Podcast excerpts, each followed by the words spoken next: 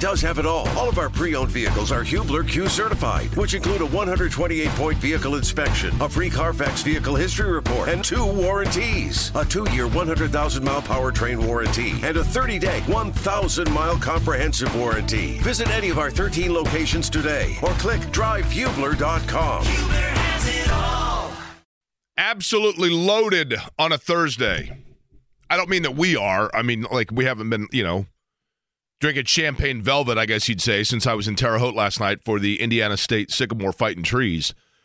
But we're loaded on a Thursday because there is a ton to talk about. A ton to talk about. Some good, some bad. But between the Pacers, the Colts, IU, Indiana State, lot to talk about here on a Thursday. Good afternoon to you. My name is Jake Query. Jimmy Cook here as well. Eddie Garrison is flying the controls for us. It is Query and Company here on 93.5, 107.5, The Fan. I will, Jimmy Cook, you have been to Las Vegas, you said, correct? I have. Okay, so you think about when you go to the buffet in Vegas, they've got a little of everything, right? Yep. They have a smorgasbord. There's a million things that you can enjoy. So today I'm going to give you the dealer's choice. I don't know if you'd be dealer. I guess you, I'd be dealer. You'd be the guy playing. But but either way, I will let you choose which subject matter we begin with today. Indiana last night getting blown out in Nebraska. And I've been pretty nice when it comes to IU basketball. And on this show in general, I've tried not to be too vociferous or blowhard or whatever else. But that, but uh, I'm getting irritated with that. Uh, Colts and Texans coming up on Saturday evening. As a matter of fact, Juju Brents going to join the program halfway through the show today. So we'll have that conversation at 145. Matt Taylor at 230. So plenty of Colts to talk about. And Pacers last night, Milwaukee Bucks. Jimmy Cook, your your choice is which? Got to start with the Pacers. Okay. Have to. Okay. When I was in college, there was a great movie called Singles. Singles was like when the whole Seattle explosion was happening and everybody was moving to Seattle and everybody's wearing flannels and baggy jeans and hiking boots everywhere. And you know, guys my age are a little bitter about it because when we were in college, all the, the you know all the girls were into the grunge era, and then like ten years later, the Britney Spears era came and Girls Gone Wild era, and everybody reaped benefits, and we had a bunch of girls walking around in flannels and ripped up jeans, which is what we were wearing too. It was cool. But Singles was the movie that was kind of the epicenter behind all of that. And in the movie Singles, there is a scene that one of the guys is talking about I'll just say a moment of intimacy, and it, it actually shows it. And during that moment, he is actually thinking about Seattle Supersonic power forward Olden Polynice, giving him some coaching tips, if you will. So in that moment, basketball's on his mind. Turns out the Pacers have done exactly that to the Greek, definitely, shall we say, freak, Giannis. Giannis uh, uh, Antetokounmpo last night after the Pacers won 142-130. They have now won 4 of 5 over the Bucks over the course of the year, and Giannis afterwards admitted to the fact. Admitted to the fact. Like when the Pacers stole the ball from Giannis allegedly up in Milwaukee after Giannis had 60 whatever it was against the Pacers. Franchise record, right? Most points ever scored by the Pacers in an NBA game, most points in Fiserv Arena, whatever it might be, and Giannis wants the game ball and the Pacers have it he goes running back into the tunnel this a couple weeks ago. Everybody knows about it. Skirmish happens. Lots kind of made of it. And I'm sure Bucks fans, I'm sure people in Milwaukee, a city I love, but I'm sure people in Milwaukee are like, see, the Pacers are living or, or, you know, I'm sorry, Giannis is living rent free in the Pacers' heads. Giannis is in their head. Guess what? Turns out it's the other way around.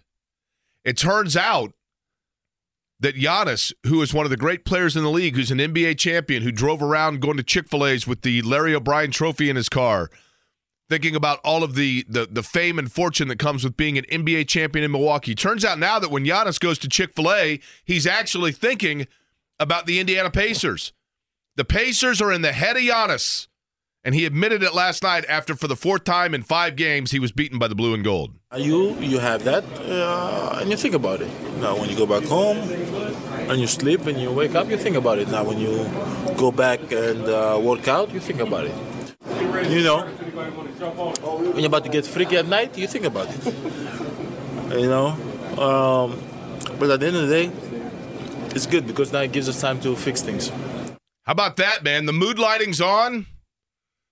Barry Green's playing in the background. Yeah, I'll have a number one with a lemonade. What's Tyrese Haliburton doing And right now? Giannis is thinking about Tyrese Haliburton.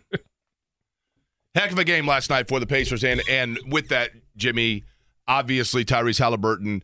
I think we now know. I mean, clearly, when Haliburton gets in that mode, and when he goes through these stretches, where you know. 60 plus straight points over the course of three games and no turnovers or whatever. I mean, when he gets in that mode, they are awfully tough to beat, clearly. And from a matchup standpoint, what they do is something that Milwaukee has trouble countering with. And Haliburton goes for 31.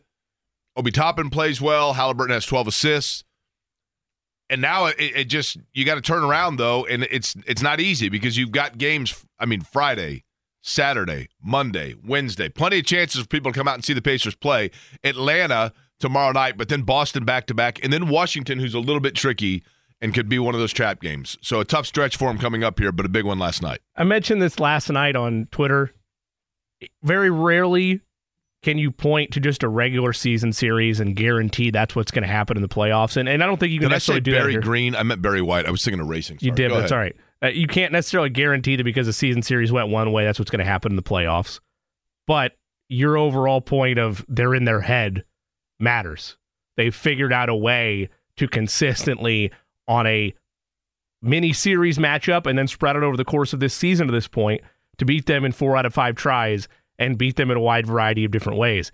Yes, it starts with Tyrese Haliburton and his ability to not only score the basketball and get separation when he wants it in isolation situations, when he's asking campaign for a dance and hitting four point plays, whether he's distributing the basketball, but it's also getting key looks from their bench, not needing necessarily that 60 point performance they had a couple nights ago, but getting balanced scoring across the board. You've seen another matchup where even though it's not like the most high efficient scoring night, in terms of what he does on both ends of the floor, a mini burst from Bennedict Mathurin and just defensive situations being sharper, not necessarily like holding teams to under 100 every night or under 110 every night, but making enough plays to allow your offense to do what they want to do, whether it's in transition or in the half court. And that changed the starting lineup a couple of nights ago, even though Bruce Brown is back into the fold from injury and he doesn't really miss a beat. Like they- they're playing in such a way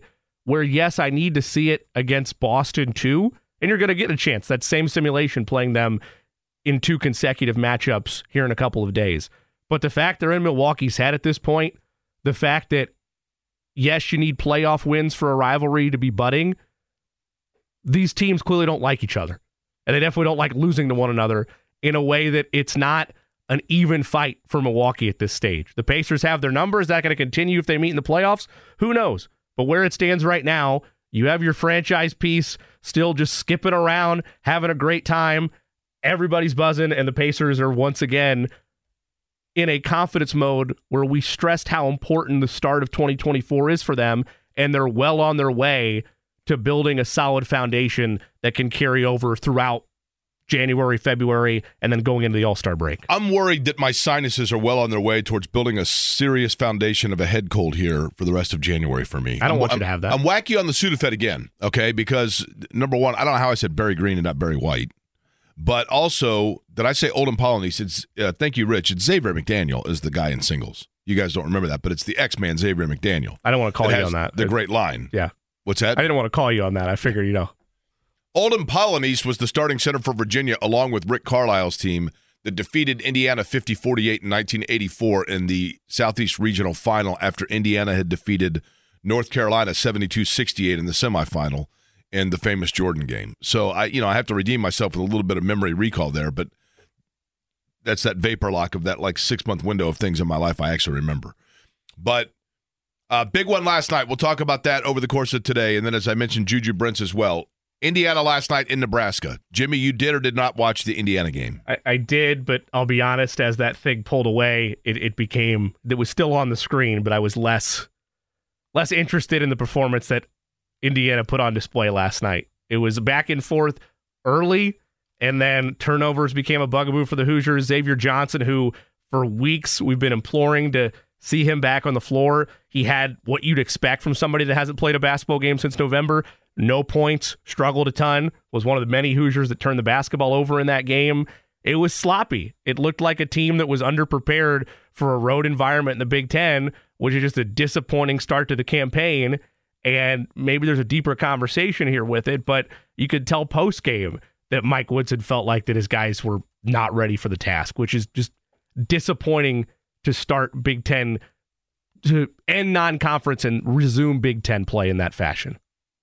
What you? I mean, what do you think? You clearly, as you mentioned at the top, are getting somewhat annoyed with Indiana basketball this year. I want to put words in your mouth, but that's where it feels like we're headed. I don't know Mike Woodson.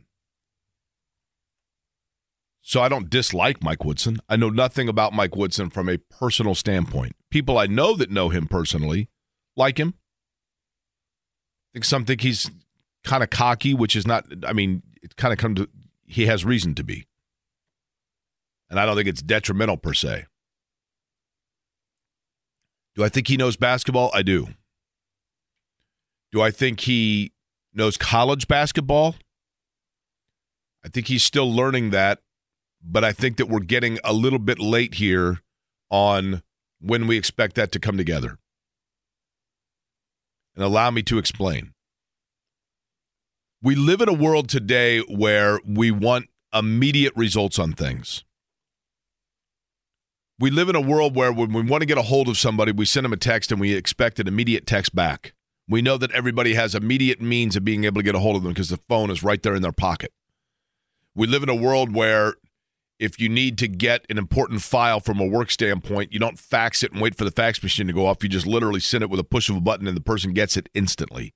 We live in a world where when you want to have a meeting with other people, you go on Zoom and you push two buttons and they're right there in front of you, even if they're a thousand miles away.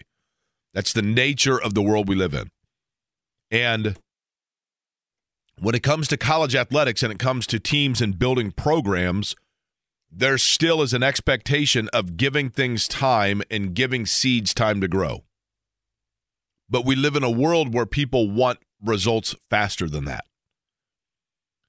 For Indiana, when you already have given someone a pay raise and you give big contracts right away with expectation, you now have erased that grace period that comes with trying to avoid the inevitability of immediate satisfaction desire by a fan base.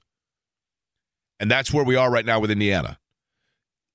It is unfair to say that one game defines a season, except for that the same things that have plagued Indiana so far in their losses this year forecast that it's going to be a year where they're going to take a lot of lumps in the Big Ten, probably go 500 in the conference and get like a six to nine seed in the NCAA tournament, which is not good enough for Indiana and the expectation of the fan base of Indiana, notably the fan base with deep pockets, because the the fan base with deep pockets were around and were reared and were enjoying Indiana basketball when it was an elite program.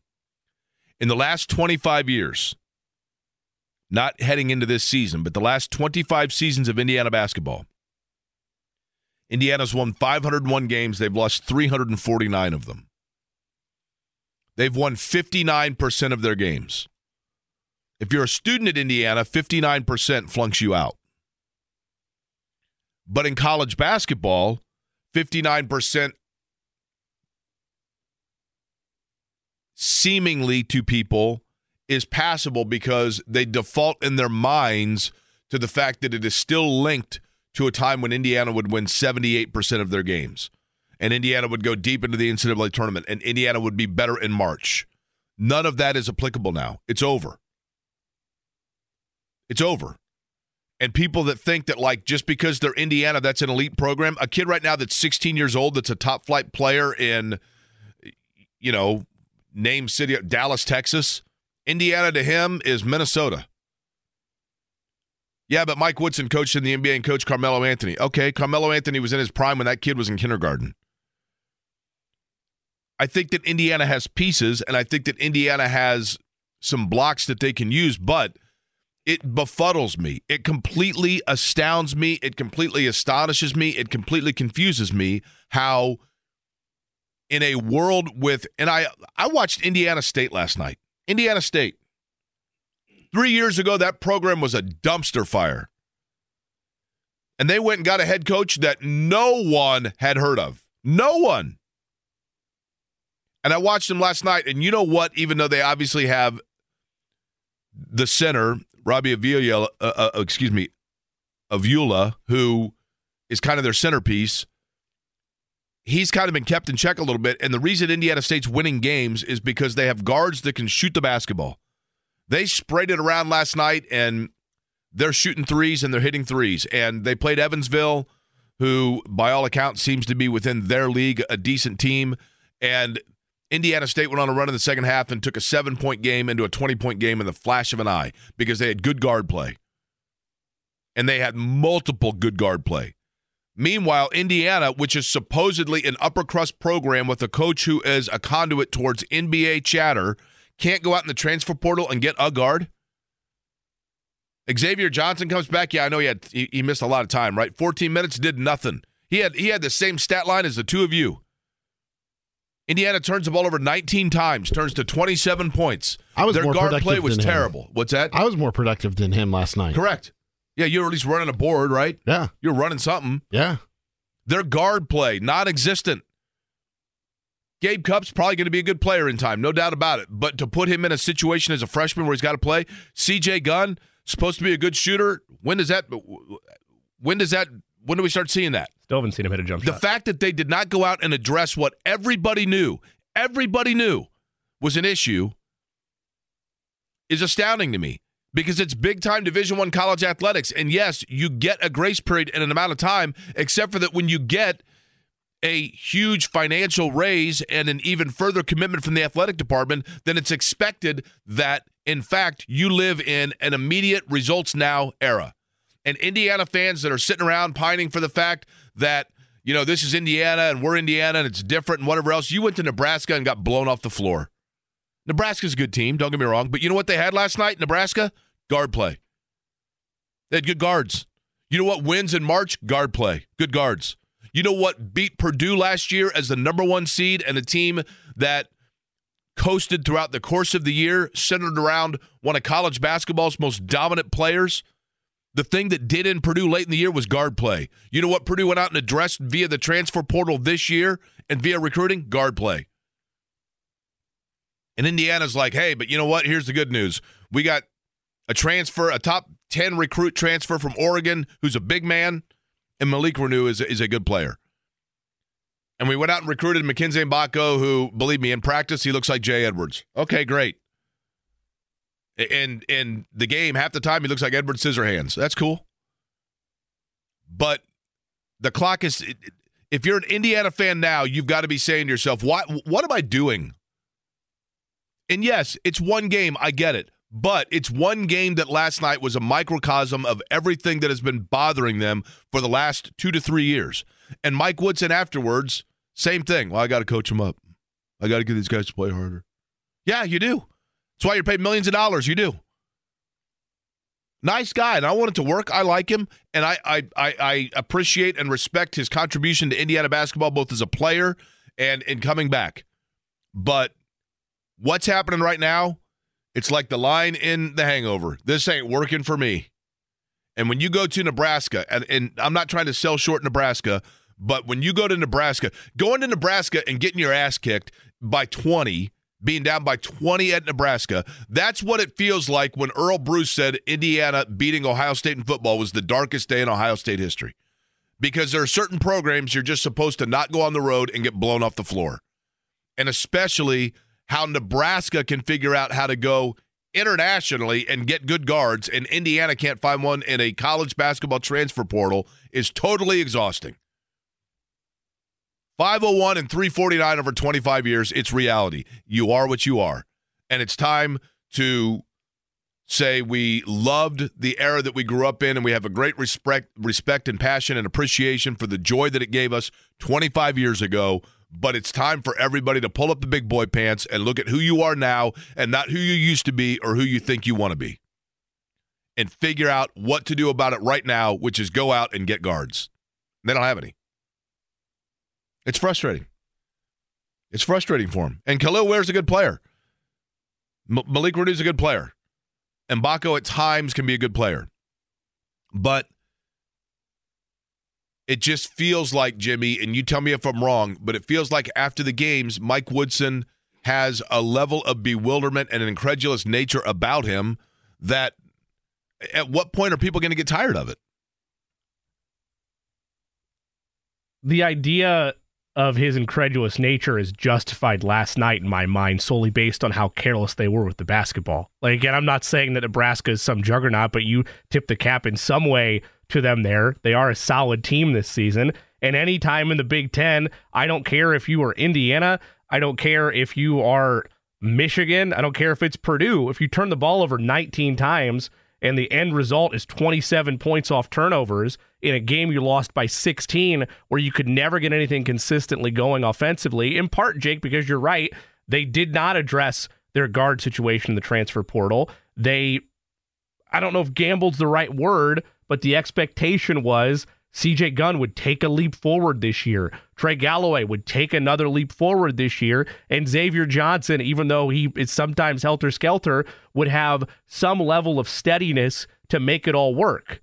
And so I'm with you. There's heavy level frustration from me, but I also would like to acknowledge the fact that they are banking on Xavier Johnson helping out that room. And the performance that he had, the fact that he didn't score is, you know, a bit jarring. But the fact that he struggled as much as he did last night, having not played in a month, Jimmy, doesn't surprise me. You, you, you are you are relying upon. I'm not saying you. I'm saying what The you're coaching talking staff, about. correct. I think Xavier Johnson is obviously a good player. Don't get me wrong. Sure. Right. But if you're relying on senior leadership from a guy that's in his like seventh year, and so far the most notable thing he's done in the last 18 months was drive 90 miles an hour up Walnut, that you really did nothing about, th- then you got a problem. Right? You got a problem at that point. And if you're relying on him to be there every game when he has a history of, of you know injury, eh, you got a problem. And I got news for you: you get hurt more often when you're older, and he's like damn near 50. Yeah. Right. I, I mean, The problem is, though, Gall- Galloway is a, is a nice player, but but at times, but at this point in his career, if he isn't consistent by now, he ain't going to be consistent, right? When I was when I was a junior in Bloomington, and I was a two five student, and my dad's like, "When are you going to wake up and become a good student?" I'm like, "Dad, I'm going to turn this. You wait. Next semester, I'm flipping the switch." and my dad said, "At some point, you are what you are. Yeah. Your habits are what you are." And Indiana's habits right now is that they are a an, an average to slightly above average basketball team who on occasional nights look pretty good, but for the most part, kind of sleepwalk their way through, don't play with much energy, make zero adjustments, and don't have good guards. And for Indiana fans to sit around and think that just because the jersey says Indiana, that when they put it on, it's going to wake up the ghosts of 1987, get over it. Go watch Purdue. Purdue's the number one team in the country.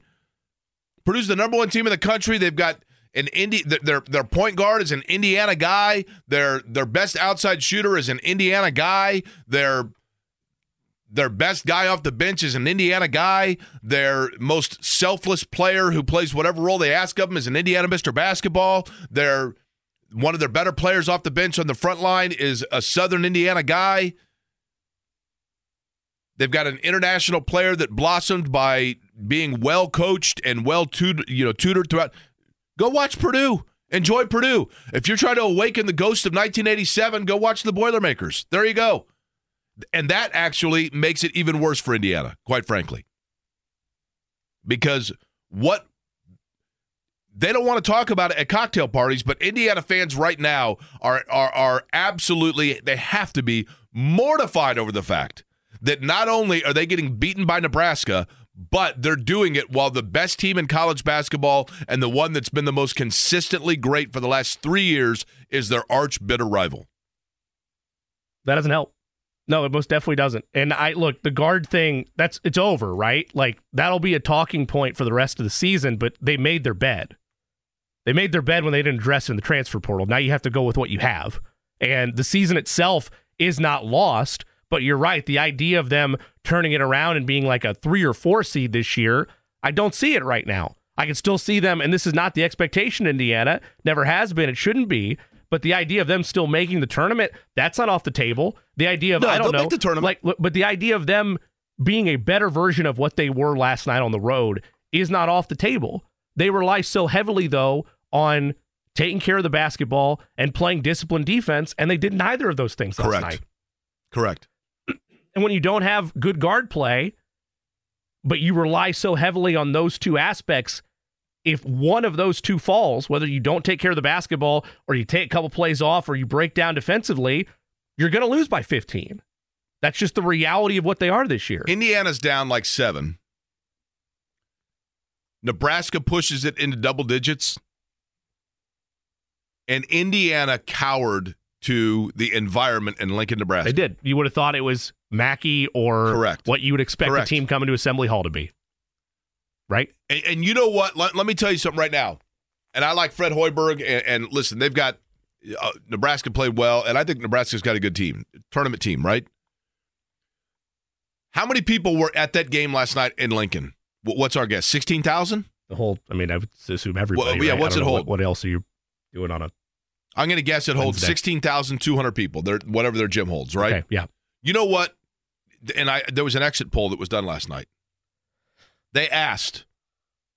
They asked all 16,200 people what they thought of that game last night as Nebraska sees an international guard with his whole family there drop 29 in Indiana, which was cool. It was a good story.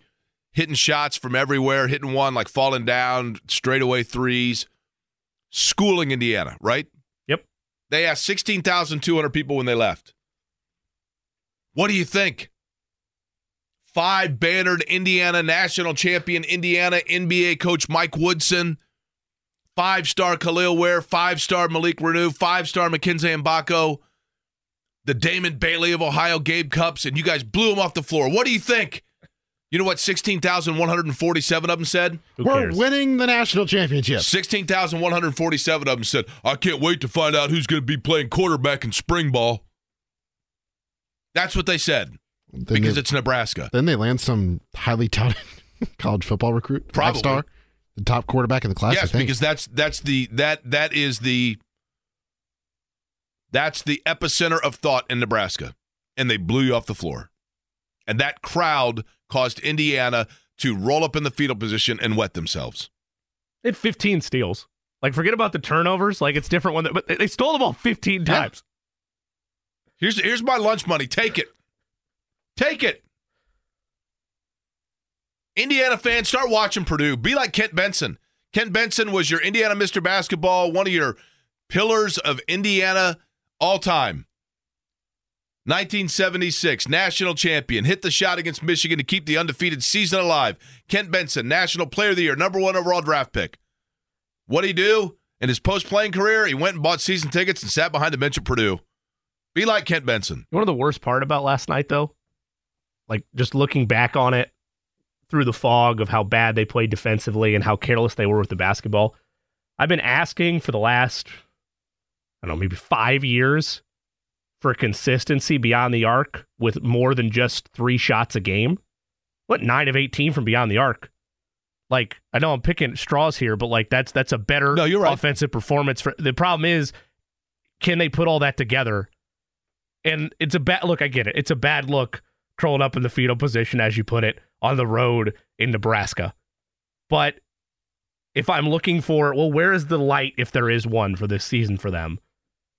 It wasn't a horrific, in all accounts, offensive outing as much as the carelessness of the basketball aside, but they did not play the way they're expected to defensively.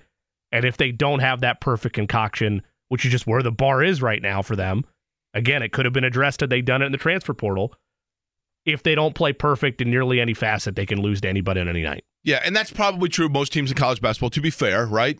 But but you pride yourself on being a program that's above that. And it's and it's tougher to your point when you look to the north Yeah. and you see just a beacon Right. of consistency in West Lafayette. Now, granted, on the Purdue side, they got to do it in March. They right? do. I Absolutely. Look, look. get it. Like I don't. I, I get it. Players, coaches, they'll say it doesn't matter. Like oh, it doesn't. It's it's a crapshoot, which it is. But it, it does matter. It matters who is the one or who are the last four teams that survived that gauntlet. That's what makes the tournament special. This is where we are in 2023. And I want to give a shout out to you, Boiler Nation fans. For years, no matter how old you are as a Purdue fan, for years, the thing that's driven you crazy is that people couldn't talk about IU or couldn't talk about Purdue without bringing in IU, right? You talk to a Purdue fan, they're like, it just drives me nuts because I'm a Purdue fan. And like you start talking about Purdue, and then instantly people turn it and talking about Bob Knight in Indiana. Well, guess what? Here we are in 2023. We couldn't talk about Indiana without bringing up Purdue because Purdue's the big brother and I- Indiana's the little brother. It's where it is. It's where we are. We don't have time in the segment for that. But I, I- in terms of where the powers that be are of consistency, yes, there's still Purdue's the big brother. Sure. Indiana's the little brother. Purdue is the one that p- kids right now walking around in a high school in Mesa, Arizona, they're aware of who plays for Purdue. They got no idea who plays for Indiana. They're like, Indiana, did they play Washington State yesterday? Purdue's number one. I saw them beat Gonzaga. I saw Purdue on national television. I, Indiana, I saw, yeah, they didn't they just get blown out by Nebraska? There is good news, by the way, for the Colts in terms of getting set for their game with the Houston Texans, and we'll tell you what that is on the other side. Life is so much more than a diagnosis. It's about sharing time with those you love, hanging with friends who lift you up, and experiencing all those moments that bring you joy. All hits, no skips. Learn more about Kisqali ribociclib 200 milligrams at kisqali.com and talk to your doctor to see if Kisqali is right for you. So long live singing to the oldies, jamming out to something new, and everything in between. So here's the good news for the Colts. Aside from the fact that they're playing a game coming up on Saturday evening that is prime time and gives them the opportunity to secure a playoff bid, possibly even win the division depending on what happens. But the good news, bad news for the Colts, and then we'll get back into where uh, Jimmy took issue with something I said. From a health standpoint, and I don't know that you would say that the Colts are necessarily. I mean, I think they're probably right now about as healthy as you would healthy as you would want, like at this point in the year. You know what I mean? All things considered. Don't get me wrong. I mean, obviously Anthony Richardson is you know a fairly size, but but you know they're starting to get guys back, which I guess is good news. Quenton Nelson practicing today. Ryan Kelly practicing today. big. Zack Moss practicing today. And maybe the biggest of all, considering who they have upcoming, Kenny Moore the second practicing today. We could just say Kenny Moore, probably. I think most people know that the first is not out there. Um, but Kenny Moore practicing today. So that is good news.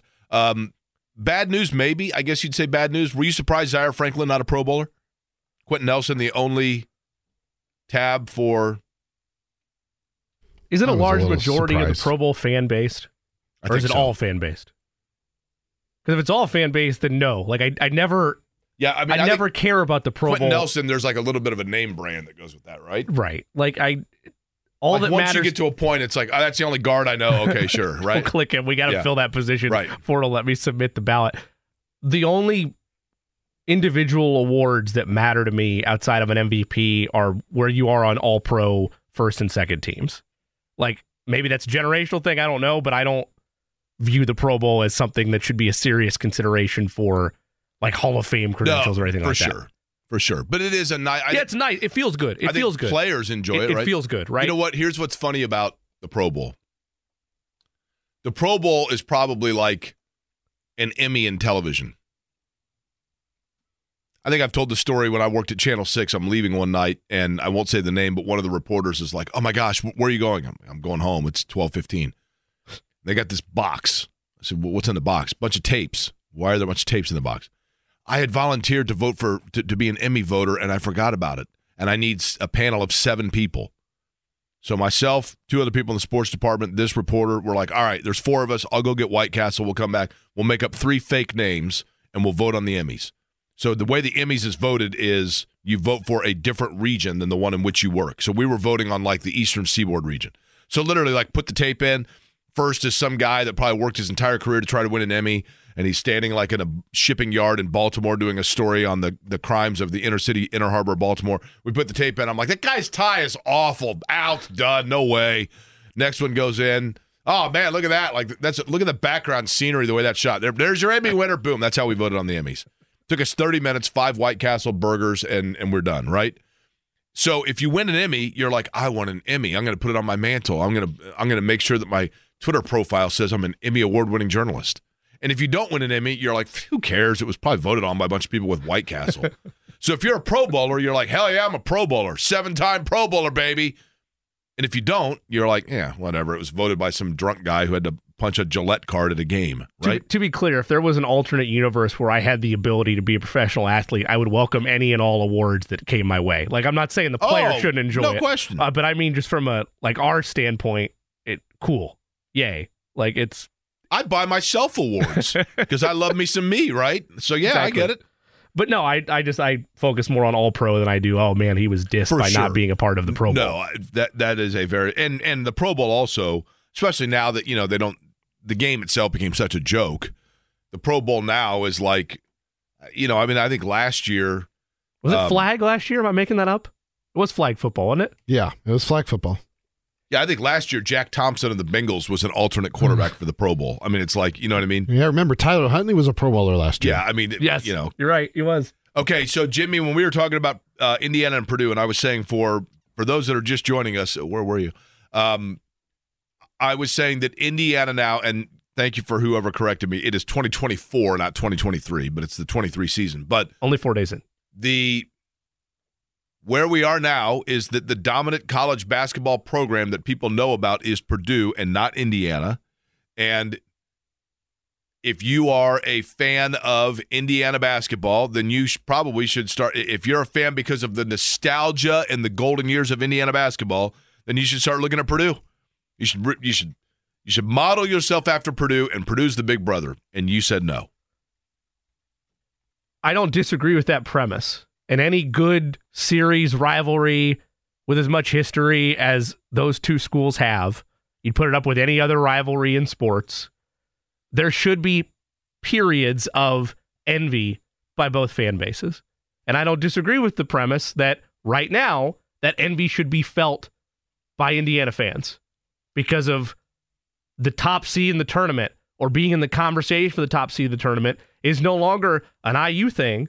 It's a Purdue thing right now. I don't debate any of that. My issue, though, and this is where you get really deep into the psyche of sports fans, which is a bad idea to begin with, is my whole argument lists on the fact that they literally devote at any Purdue, I don't know if it's any athletic event or just basketball games, maybe football games too. They will devote a segment of in game entertainment to a long build up with a whole song and dance captivated by ah you sucks like it's the definition of IU's always on the brain of a Purdue fan. It just happens. It's a complex. And I've I've made that point myself over the years about how ridiculous and absurd that was. But here's the thing. Not was, is still there. Still there. here's the thing. Sure. And I know last year, obviously Indiana got the upper hand in the basketball rivalry. I It's it. great. They went five years out. Like I don't I don't pump my chest out But like that, right? but the reason Purdue's the bigger brother is because right now, relatively speaking, it's correct. Sure. Right now, it, yeah, I don't disagree with you on that. It's correct. Based on what is being done on the floor, yeah, What's the average age of a college student? 23, 22? Is that too old? Say 20, 21. I'd say 20, probably 20 or 21. I mean, yeah, you do get some kids that are, you know, like I was in college till I was 50, granted. But I mean, in terms of like living on campus, I was 23 or 24. So, be- you know, but the, you have obviously a ton, you know, Ton of underclassmen every every year. Yeah, yeah, 18 year old yeah. Yeah, freshman is on right. campus. Yeah. You know, it's we, so let's just say 21 and a half, 22, Sure, whatever. sure, sure. Okay. Indiana's a 59% winning program over the last 25 years. So you're a 21 year old kid. In your lifetime, you've seen Indiana play in what? four Sweet 16s, three. You've seen them win like eight tournament games. Yeah, Purdue's got shortcomings in March, no question about it. But at least at Purdue, you have some things over the course of the year to get excited about. In Indiana, you got two guys in cigars that are 50 years old jumping up and down trying to recreate a Christian Watford shot that beat somebody in a regular season game in December 10 years ago. Really? Okay. And a team that later beat you and eliminated you from the tournament that year and went on to win the national championship. I mean, you know, it's all relative. Sure. I just I look, when we're here, we talk about in a wide variety of ways all the relevant teams in the state. And I will always sit here and tip my cap at what Matt Painter has done at Purdue and the consistency of that program. But when I leave and I go home as the fan and I went to Indiana and I support Indiana, I don't think about Purdue, I feel like the same way the average Purdue fan does about Indiana. They get very defensive. There is no doubt that Indiana has the bigger fan base. No question.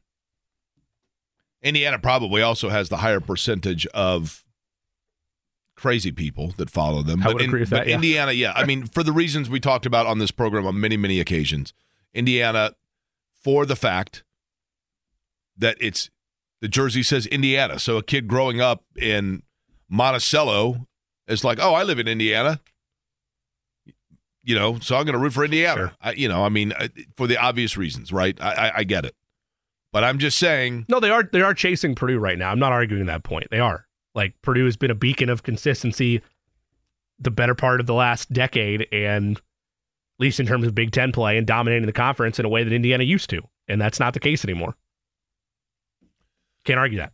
Uh, for the Colts, that's pretty big for Kenny Moore to be back, though, right? Because Yeah. of the fact that you know C.J. Stroud, Jimmy, C.J. Stroud to me is is fascinating because it, do you go back to the combine, or I, I should say, I go back to the combine when he said, "I am a ball placement specialist," and so far, and, and when he said it, Jimmy, I think people were like, he didn't say it in like an overly arrogant way. So I think people were intrigued by it. It kind of it kind of opened up some ears, like, oh, well, this guy's certainly proud or confident of his ability to deliver the football. But so far in his NFL career, he has not been wrong. And I know he's coming off injury and probably himself trying to get a little bit of a rhythm back again. But if he is a guy that gets in rhythm, he can give you some real problems. And for the Colts, they're going to need all hands on deck when it comes to every available body they can get in the back in the defensive backfield. Yeah, especially somebody as talented as Kenny Moore. Correct. Right. And- We've been highlighting that all week. right? The, the idea of having that veteran presence back there along with the talent that he brings in a elimination game effectively. Yes, you, you welcome that with open arms and it's trending to that way. A full participant, or at least Martin's full participant yesterday from the practice report. And as you mentioned, practicing again today. That's great. A lot of people pushed back on Stroud at the time with those comments. Not that he was being arrogant necessarily, but they pointed to, oh, well, look at the luxury of weapons that you had in college, and oh, it's not going to be what you're working with down in Houston. And it hasn't mattered. I mean, granted, the surge of Tank Dell when he was healthy got 11 games this year, seven touchdowns, 709 yards. Like compared with Nico, or paired with rather Nico Collins, and as Eddie mentioned yesterday, what Dalton Schultz has been able to do, they've had consistent play at a lot of those playmaking positions in a way that has helped bring CJ Stroud along. And if you're able to give him time to get in a rhythm, as you mentioned, Jacobs, why it's so important for them to be able to get home and win the battle in the trenches, as has been the formula for the Colts this entire year. If you're not able to get home in that way and give him time, he has shown throughout this year, even though he's a rookie, that not necessarily that he's mistake pro- or that he's mistake invulnerable, but that he will find ways to beat you in a way that has put him in the conversation for rookie of the year. Uh, JuJu Brents going to join us, by the way, coming up at 145. We'll get his thoughts on, in particular, that matchup with CJ Stroud. Tony East coming up just a couple minutes. Talk about last night, the Pacers and the Bucks as Indiana now four of five over Milwaukee. 142 130 last night for the Pacers. I'll tell you about my night in Terre Haute, including a pretty good dinner, actually. Everybody gave me suggestions. I'll let you know where I ended up eating, and it was not uh, Applebee's in Terre Haute before the Indiana State game. We'll get to that next. Life is so much more than a diagnosis. It's about sharing time with those you love, hanging with friends who lift you up, and experiencing all those moments that bring you joy. All hits, no skips. Learn more about Kisqali ribociclib 200 milligrams at kisqali.com and talk to your doctor to see if Kisqali is right for you. So long live singing to the oldies, jamming out to something new, and everything in between. So I was on, I think it was Saturday. You know, during those long holiday weekends, your days all kind of get convoluted. But I was talking to JMV actually, and he's like, "Yeah, I'm getting ready to watch Indiana State, Michigan State." And I go, "Oh yeah, I forgot that's on what channel." He goes, "FS1." I go, "Cool." So I watched it, and I enjoyed watching Indiana State play. And so I just thought, you know what, these guys are playing well. You know, at that time they were, I think, 11 and one going into that game. So I'm like, they they should. So I looked up their schedule, and I go, "Oh, they play Evansville on Wednesday night." That being last night. My sister went to Evansville. I went to a lot of Evansville games as a kid because my sister went to UE and we lived in Evansville when I was really little. But so I said, I'm just going to buy two tickets to support them and drive over there. Now, Sherrod Clinkscales, the athletic director at Indiana State, it was announced, submitted his resignation on December 30th. Uh, John would know far more about the inner workings of ISU than I, but my understanding is that you have a departing president as well who didn't necessarily see eye to eye with the athletic director. I know a lot of people are under the assumption, as was I, that a big part of the fallout for Sherrod Clinkscales, who's an Indianapolis guy, was when Indiana State made it into the super regional in baseball, but then could not host despite having earned a home diamond home field game in the College World Series or you know leading up to the College World Series that they because of the Special Olympics event taking place in Terre Haute, there were not the hotel rooms available, and they had to go to TCU. And I think a lot of people thought that was perhaps the driving stake. My understanding after talking to people and being at the game last night, none of this being factual, but being kind of the the scuttlebutt, if you will, in Terre Haute, is that there's been a lot of discussion about the future of the football program and the financials of the football program, and that Sherrod Clinkscales wanted to um, continue to to try to grow the football program, and that perhaps there are others that felt like the football program, as is the case with a lot of universities where football is not making money, needed to be one that that money should be going towards the basketball program, and football could be dissolved and that maybe that was a factor. Not saying factually that was the case, but that's one of the the the theories that I heard pretty reliably from somebody in Terre Haute that would that would that would know. But the short of it's this: uh, went over there. My buddy Byron and I drove over. Yes, Mike remembered his wallet. He typically forgets his wallet everywhere we go, but not only did he remember it, but he bought dinner, which was nice. Um, we went to Moggers, I believe is the name of it. That was the suggestion of Mark Janes.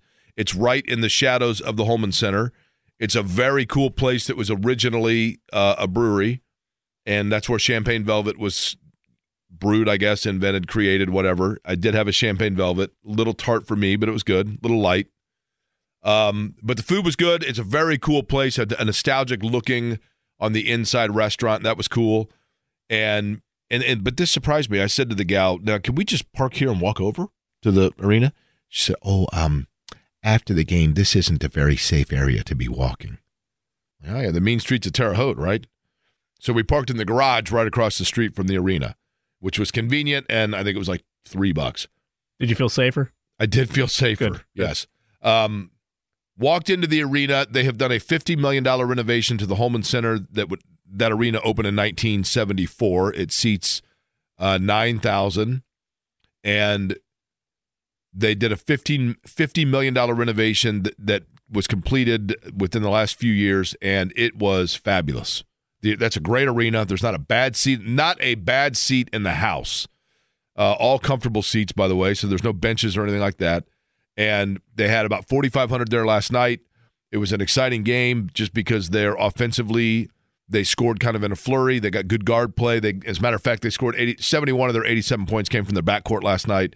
Um, Evansville closed a 20 point lead back down to eight, so it was kind of exciting there in the mid second, and then Indiana State pulled away. But overall, good experience. I, you know, I, I realize it's an hour and 30 minutes or something, but if you're looking for an outing on a Saturday or a Wednesday night or something to go watch college basketball, I would suggest it. I would recommend it because it was convenient, it was easy in and out, and it was a beautiful arena with pretty good basketball and a lot of in game entertainment during the breaks and things like that. Sycamore Sam, I'm a fan of.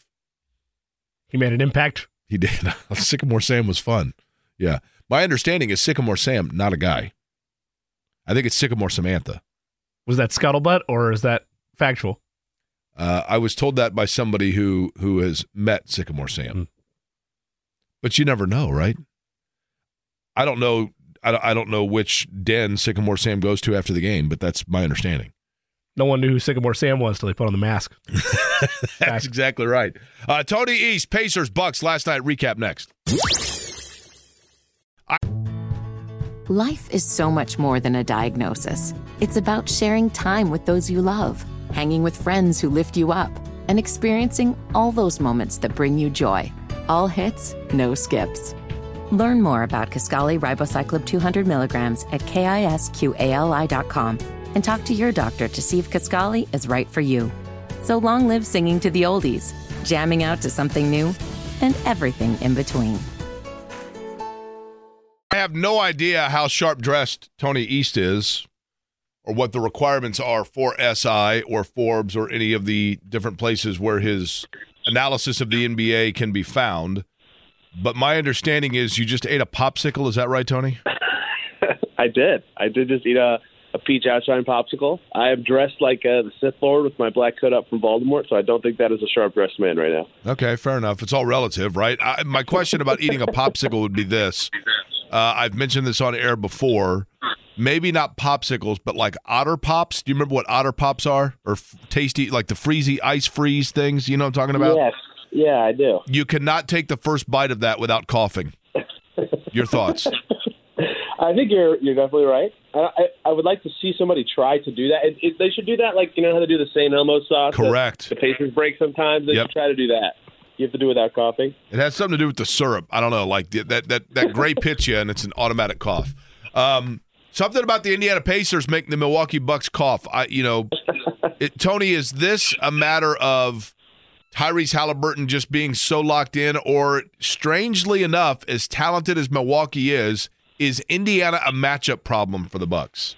Yes, that that second part is actually really fascinating to me. Right, I was trying to ask about this to a couple people before the game last night because every time these teams have played, obviously Haliburton's been really good, and and there's something to that. But a guard or many guards on the Pacers have had awesome games because without Jrue Holiday, the Bucks' perimeter defense is not very good. Right, Damian Lillard and Malik Beasley are struggling to guard with their starters. Pat Connaughton isn't the same player he used to be, which is weird because he's not that old. So, you know, Mathurin played great in basically every game against the Bucks this season. McConnell, who was two for six last night, was still really impactful because he can get into the paint and make stuff happen. Haliburton's been amazing in all five of these games, really, uh, in this matchup this season. Right, like they're getting really good paint penetration from their guards, and I think that's a big part of this. Is that without Jrue Holiday and some of the other changes the Bucks have made, their defense is way worse. Right, they're in the bottom ten, I think, in defensive rating now this season, and it's a big change in their identity. Pacers have done a good job of exploiting that, and the matchup is more in their favor. And it also helps that Tyrese Haliburton, who takes everything, you know, makes it a little petty and uses anything as motivation, can be very motivated for these games because he was phenomenal in all of them in the second half. Last night he was on fire from deep again, and you know, on Monday when they were targeting Malik Beasley, like Halbert was going to the mid range. He never does that, but he just finds a way to cut those guys off, and uh, it's been pretty impressive given how bad they were against the Bucks prior to this season. We were discussing this yesterday off the air, Tony. I want to get your perspective on it.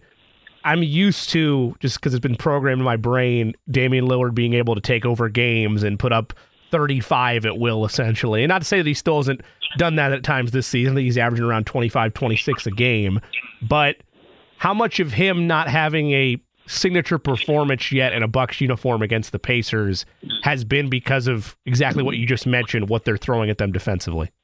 Yeah, the, they Pacers were throwing good stuff at Giannis defensively too, and you know, I was talking to someone who covers the Bucks about this. Like, it felt like to me, you know, Dame's best game in the series was the one the Bucks actually won, and of course, Giannis had 64 that night, but he was like more open and, and given chances to punish the Pacers, and they were doing well on him when he had the ball. Like Nembhard, when he was healthy, did well. Bruce Brown, I thought, played pretty good last night defensively, but he did not play well in this series at all. And some of that is credit to the Pacers, right? They know Damian Lillard's very good. He has still had 23 points on 18 shots last night. Like he's still a star player, but he did not have a good series in this Pacers Buck series. And some of that is again credit to the Pacers perimeter defenders, but him being so off made it a lot easier for the Pacers to do what they wanted to do, which is form the wall against Giannis, who is naturally, despite his crazy numbers, kind of a pass first kind of player. And so you make him think or hesitate for just one second, and Dame's not going to punish you. A little easier to slow down the Bucks. And the Pacers, who could never slow down the Bucks before the season, certainly found a way this year. And Dame struggling was a big part of that. Tony, there was so much talk. Tony East is our guest. Our guest. There was so much talk, understandably so, about the Pacers defensively needing to clamp down. You know, they giving up 130 a night was not going to do it for them. Now, they gave that up last night, granted, but let me ask you this: Is everything okay there? Somebody want a popsicle? What's going on?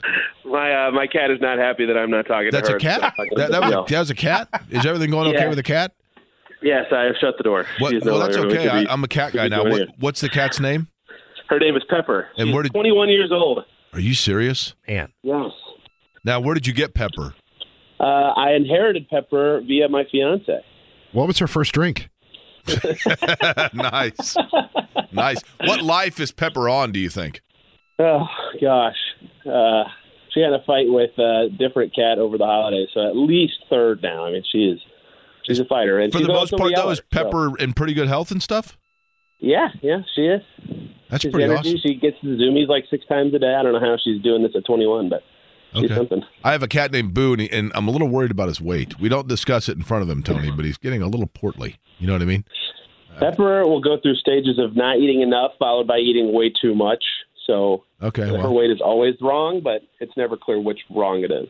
um, okay. So, Tony, here was my question, and I give Pepper a pat for me um, about Tyrese Haliburton. Is one of the byproducts of the Pacers' concerted effort defensively? Did that kind of slow things down for Tyrese Haliburton a little bit to let him get back control? I'm not saying by no means was he a turnover machine uh, by any stretch, but he did go through a period there where he was a little more careless with the basketball. And I wondered if that wasn't because they were playing at a pace that was too difficult to, to upkeep. And once they really started to buckle down defensively, it kind of slowed everything down on the other end as a byproduct, which allowed them to just kind of get control again over what they were doing. Am I out of my mind? No, that's certainly tr- true to some extent. Like they've talked all season, and this was before their, you know, I'll circle this calendar date maybe for the whole season if this keeps up. Their December 19th practice before the Hornets, where they, you know, that right before that, Rick Carlisle was talking about maybe some lineup changes, and maybe if they have to slow down, they'll do it, and all that stuff. And they didn't end up doing that stuff immediately, but they have since. But around that time is when Haliburton was seeing all those blitzes for not like the first time, but like that strongly for the first time and that consistently for 48 minutes. And he was struggling. He would admit it.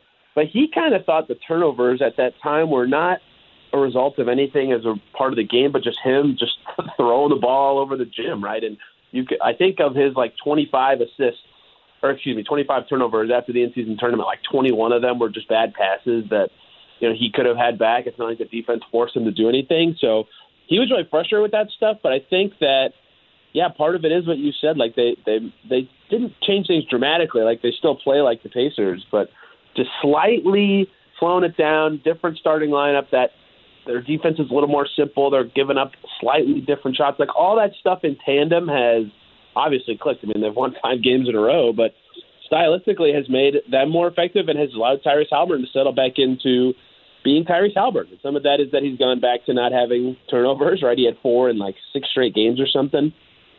He's also making the threes again and figuring out how to get into the paint. And so even when the you know the Knicks, for example, they blitzed him similar to how teams have before when he struggled, but he carved them up no problem. Ready at 20 and 20 that night, and um, he, he certainly has figured stuff out. The Pacers have have changed slightly, and so slightly that you can't really tell, but the stats suggest it a little bit.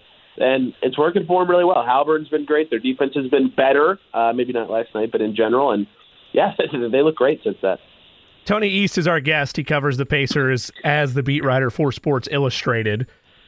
Tony, we've been talking the last couple of weeks about if the Pacers would need to make a move at the deadline or what they were missing in terms of having a, a another useful piece on the wing or another consistent piece on the wing. Are we starting to see that answer potentially taking shape in terms of the second year growth of Benedict Mathurin, or is that going too far with what he's done the last couple of nights? Yeah, Mathurin and Nesmith have, you know, taken some of the pressure off of like the immediate need for a a three. Right, Nesmith in the starting lineup has been really good. He, I mean, he might have played a perfect game last night. Statistically, he did. He didn't turn it over. He made all his shots. His defense was rock solid as it usually is, and we talked about Mathurin earlier, but he clearly looks more comfortable. He's been much better at making quick decisions while making those decisions that are Ben Mathurin decisions, right? Attacking the rim, getting to the line. He's looked better. He had three assists last night, which is a nice watermark for him of passing the ball well, and still scored, I think, 15. So those two in tandem are certainly answering some of the, you know, wing questions for the Pacers. Now, neither of them are what you consider classic forward defenders that they need, right? Nesmith's a little too short, just barely, and Mathurin's not quite that bulky, but they can give you something there, which is valuable. And to, like they could play Nesmith at the three, they could play Mathurin at the three, and that's been fine. Those lineups have been working. Their new rotation looks good, but I mean, at some point, maybe not right this second, maybe not this season, but they will definitely need someone at that spot. I mean, they've been linked to you, me, your mom, if we can play on the wing. So we'll see what they end up doing. But yes, those two's emergence has, especially during this winning streak, showed like, hey, they they got a little bit of depth there, but they still need that three four monster type on both ends of the floor. Tony, the reality is in professional sports that oftentimes a player gets signed to a contract based on future expectation. And then they end up getting moved because what they were committed towards, financially speaking, was not getting return on investment. Then there's the other side of it, which is you sign a guy and he really blossoms, and you're like, man, we got a huge value here. Which guy for the Pacers is going to turn out over the term of their contract to be the better advanced signing, Aaron Nesmith or Andrew Nembhard? Yeah, man. I mean, Nembhard's on the minimum right now just because of how he was drafted, and that's a steal. I mean, Nesmith's the the, the second they signed Nesmith for three years, thirty-three million. I thought that was a good deal then. I totally. I, I was stunned by it from his standpoint. I mean, I'm glad Yeah. he did it, but I thought, good lord. I mean, if he would have, you, you if he'd have waited one more season the way he's playing right now, he's he's working into, uh, you know, Double probably that. what like a Double- 15, 18 guy, right? Yeah, I agree. Uh, yeah, double that's possible. I mean, he's a wing in the NBA; those are valuable. And he what he's first in the league at three point percentage. Like, yeah, like that that matters a ton in that. I think the you know not to relive that too much, but like the timing of that was really interesting because he had a decent preseason, but with Obi and Jarace Walker and Mathurin and like the minutes on the wing were not particularly clear for the Pacers entering the season, right? And Nesmith came off the bench to start the year. Like, I wonder if he was curious, like, man, if I don't have a good season and I'm not playing that much, what kind of offers are going to be there for me? And he took it, and 33 million is 33 million. But yeah, now I mean, he's got to be like, oh man. and so they have him for this year plus that deal. So that's four years. I mean, that's a that is a a steal. Nembhard's on a minimum, and they have restricted free agency behind that. If you know, assuming he's still on the team for all that, you never know with anybody in the NBA these days. But he- a minimum for a starter is fantastic. His next deal, that will be where I'll be curious about the value because next year is probably his last year on his current contract before they have to sign him to the next one. So if he really starts to blossom, you know, he kind of has recently, and he's been good in the starters and has shot it a little better. But if he really starts to blossom next year, that'd be significant for him and his his finances. And they're going to need a third guard at some point to be the third guard for them. And it, it, he seems, certainly seems like the leader in the clubhouse. So uh, I think Nesmith's deal is already a steal, so it's easy for me to say him. But Nembhard on a minimum is a steal, and on his next deal, we'll see where that ends up. But both great values for the Pacers right now. Tony East is our guest. Tony, when it comes to Jarace Walker, and, I get it, he's a young guy, right? Um, and you're bringing him along if you're the Pacers slowly, clearly. What part of his game is the thing that is the most lacking in? I guess is there an area of his game that is prohibiting him from starting to get into rotation, or is it strictly logjam of position? A little of both, you know, like Toppin's young and deserves his time, and Jalen Smith's young and deserves his time, and Nesmith's young and deserves his time. I mean, we can go through all the forwards. It's not very hard to figure out why the situation is what it is. But he was a lottery pick, and lottery picks typically play right for their teams. So it, it, there is more to it than just a logjam. If he was playing awesome all the time, if he played, you know, his last two NBA appearances, that Wizards game and Timberwolves back to back before during their kind of downstretch, was his best two games. He was really his Minnesota performance was the best of the season. He played over half the game and was solid for all of it. You know, in the G League, it's interesting. Like the thing Carlisle keeps talking about is limiting his gambles defensively. Like his instincts are really good. He gets steals, he gets blocks, he's in the right spots a lot, but he is often too handsy and reaching and you know look, looking for the home run play when he needs to be making the single. And so that does give up a lot of stuff. And he is like he has the tools to be a good defender. At Houston, he was a good defender. The NBA game is way different. Rookies are not good defenders usually right away in the pros. So it's just cutting down that stuff that I think will help him a lot because then he is closer to the player that he's going or expected to be one day uh, and able to help them on the end of the floor more because his shot's a work in progress and he looks comfortable shooting off the dribble with Mad Ants, but the catch and shoot's not really there. And he's he's got the ball a lot in the G League, but in the NBA, it's going to be a lot more like catching it in the short roll and you know making plays that way. And his passing's looked good with the Pacers, but I think for him it's going to be catch and shooting specifically and just being more rock solid and less gambly on defense. And you know they've talked about those kind of stuff. He knows he needs to work on it. He is. It's just the natural part of being a rookie on a deep team. It, it, it you know it's a bummer, but it, it is what it is. You know, Jimmy, uh, Little Handsy was the reputation on you in college, right? Oh yeah, yeah, no, yeah. That's that's, the scouting report on you, from what I understand. You know what I'm saying? So you know, worked a long time since then to, uh, to to scrub that reputation. Tony East, our guest, covers the Pacers for Sports Illustrated. Tony, it's been clear this season that the Pacers have had the number of, at least as it stands right now on January 4th, the second best team in the Eastern Conference in the Milwaukee Bucks. Now you have two effectively with don't want to totally gloss over Atlanta, but coming up as well, two against Boston at Gainbridge. Boston in their current state, winners of six their last seven. I know they lost to Milwaukee or lost to Oklahoma City rather a couple nights ago. When you look at the top team in the East and the Boston Celtics, what about how the Pacers are playing right now is repeatable, and what can they build from their in-season tournament win over them last month? Yeah, at the time of that in-season tournament win, you know, I think it was 112 was the Celtics score in that game, and that was I thought at the time best defense. Now they've had a couple better since then, but that was key, right? The, they lost to the Celtics by a, by a billion, I think, a billion and five. I forget what it was in Boston in early November. And Haliburton didn't play that night, but they defended horribly, right? They scored 150 something and made every three they took, and they they could get whatever shot they wanted. Now, look, no one can stop the Celtics, right? They they're top five in offense and defense for a reason. But the Pacers did have some success that night, and I, I hate to point to it this lazily, but that for the game they beat them, it felt like that was the most effort they had on defense. Like even when they would get beat, their recoveries were good, their closeouts were better, their recoveries were where they needed to be. Like everything just felt better. Their second efforts, they didn't die on plays, and maybe some of that was the in-season tournament. That was you know a sold-out crowd, hype building uh, kind of situation. But if they can do that, I still you know Porzingis didn't play. I still think if you play if you play your best, being the Celtics is very hard. Like it took a terrible Jaylen Brown game for the Thunder to beat them at home earlier this week, but you know that's what it's going to take. They have to defend pretty well because we've seen it all season. The Pacers can score against anybody, right? They just scored 142 on not a good defensive team this year, but a historically better defensive team in the Bucks. They've been scoring in the 130s and 140s against some good defensive teams, but good defenses have slowed them more than anything, so they have to score. But really, if they defend at the level they did in that in that early December game, they'll have a shot because their offense can keep them in it with anybody. It's just if you find a way to stop the healthy Celtics, uh, you'll be the first team to do so. So uh, it's going to be tough. Tony East is our guest from SI. Tony, in covering the Pacers, um, question for you: You've been to Brown County? You've been to Brown County, right? Yes. yes. If you had to go to Brown County for a long weekend and split a cabin with three Pacer players, which three guys would you pick? Okay, first pick easily. I'm picking James Johnson. Everything he says is very interesting and makes me laugh or smile.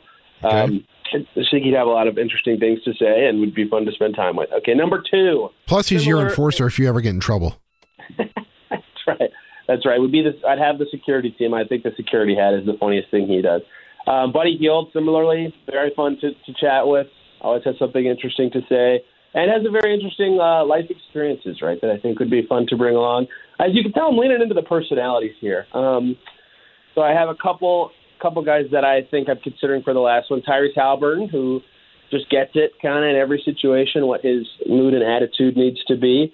Uh, it is fun to be around. I think Jalen Smith's a funny guy. I think he'd be fun to bring around. Jarace Walker's pretty funny.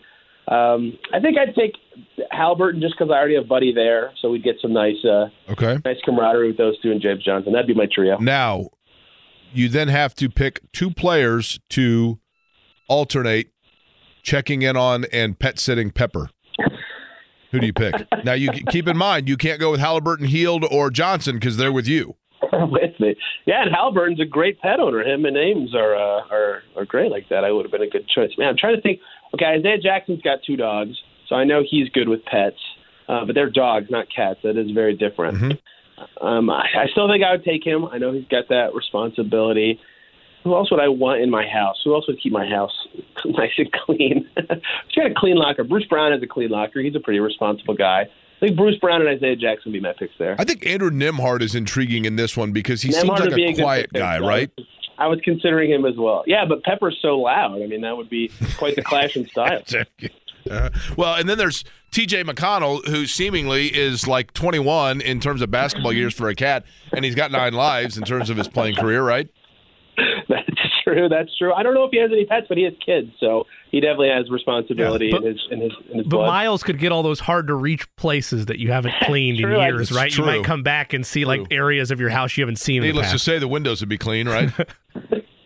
that small space between the cabinets and the ceiling for some reason. Yeah, Miles Turner is all over. See, Isaiah Jackson's tall though. I've got the height already. Yeah, you're right. Hey, you're right. You know what, Tony? Kidding aside, it, it segues to this, and I know we've discussed this before, but it, seems to me like the last, let's say, three weeks to a month has really been, in my opinion, my observation, kind of the cement of Isaiah Jackson showing that he is ready to be a permanent part of the rotation and a really reliable piece on them. What say you?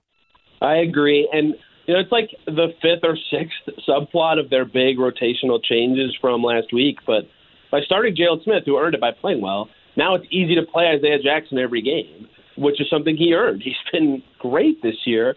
And this sounds stupid because fouling is literally an infraction. And his foul rate is still high, but now all of his fouls are the good fouls. They're shooting fouls on guys that are about to make a layup. He cut out all the stupid plays, right? The reach ins that were terrible for the Pacers, the moving screens, all that stuff that really hurt his impact. And he cut all those out, so that helped him a ton. He's finishing super well. He's like made a couple random jumpers the last couple times he's been in there, and he's so mobile on defense that you can switch with him when he's out there. He has really cemented it. Yeah, I agree. Cemented himself as like, okay, this is what he can be and what he is. And I, I, I said this all season about him, and now he's earned playing time, which is great. Like he had to be kicking himself for his preseason play because every time he played during the regular season, he showed he was a rotation quality player. But in the preseason, he didn't and got outplayed by Jalen Smith so much that he lost the role. But he's earned it back. He's been great off the bench. He was really good defending Giannis. Maybe the Pacers' best player for it in this series. So yeah, he's earned his minutes and he's been great for them in a meaningful way this year. Sports Illustrated Pacers beat writer Tony East joins us. We discussed this yesterday, Tony, and it goes with Isaiah Jackson earning those minutes, and it goes with where this team, from a rotation standpoint, moves when we get to a couple months down the road. I know that's hard to map out, but when you look at what this team's been able to do over this stretch, and let's just say, for the sake of the discussion, they stand pat at the deadline. They are comfortable with what they have. They don't trade any pieces off for like future assets, and they don't bring in another piece. They just keep what they have would they be wise to do what most teams do in the playoffs, which is shrink a 10 man rotation down to eight? Or is that 10 man rotation they have right now such a key aspect of their depth that it would actually hamper them to do so when we get into the playoffs?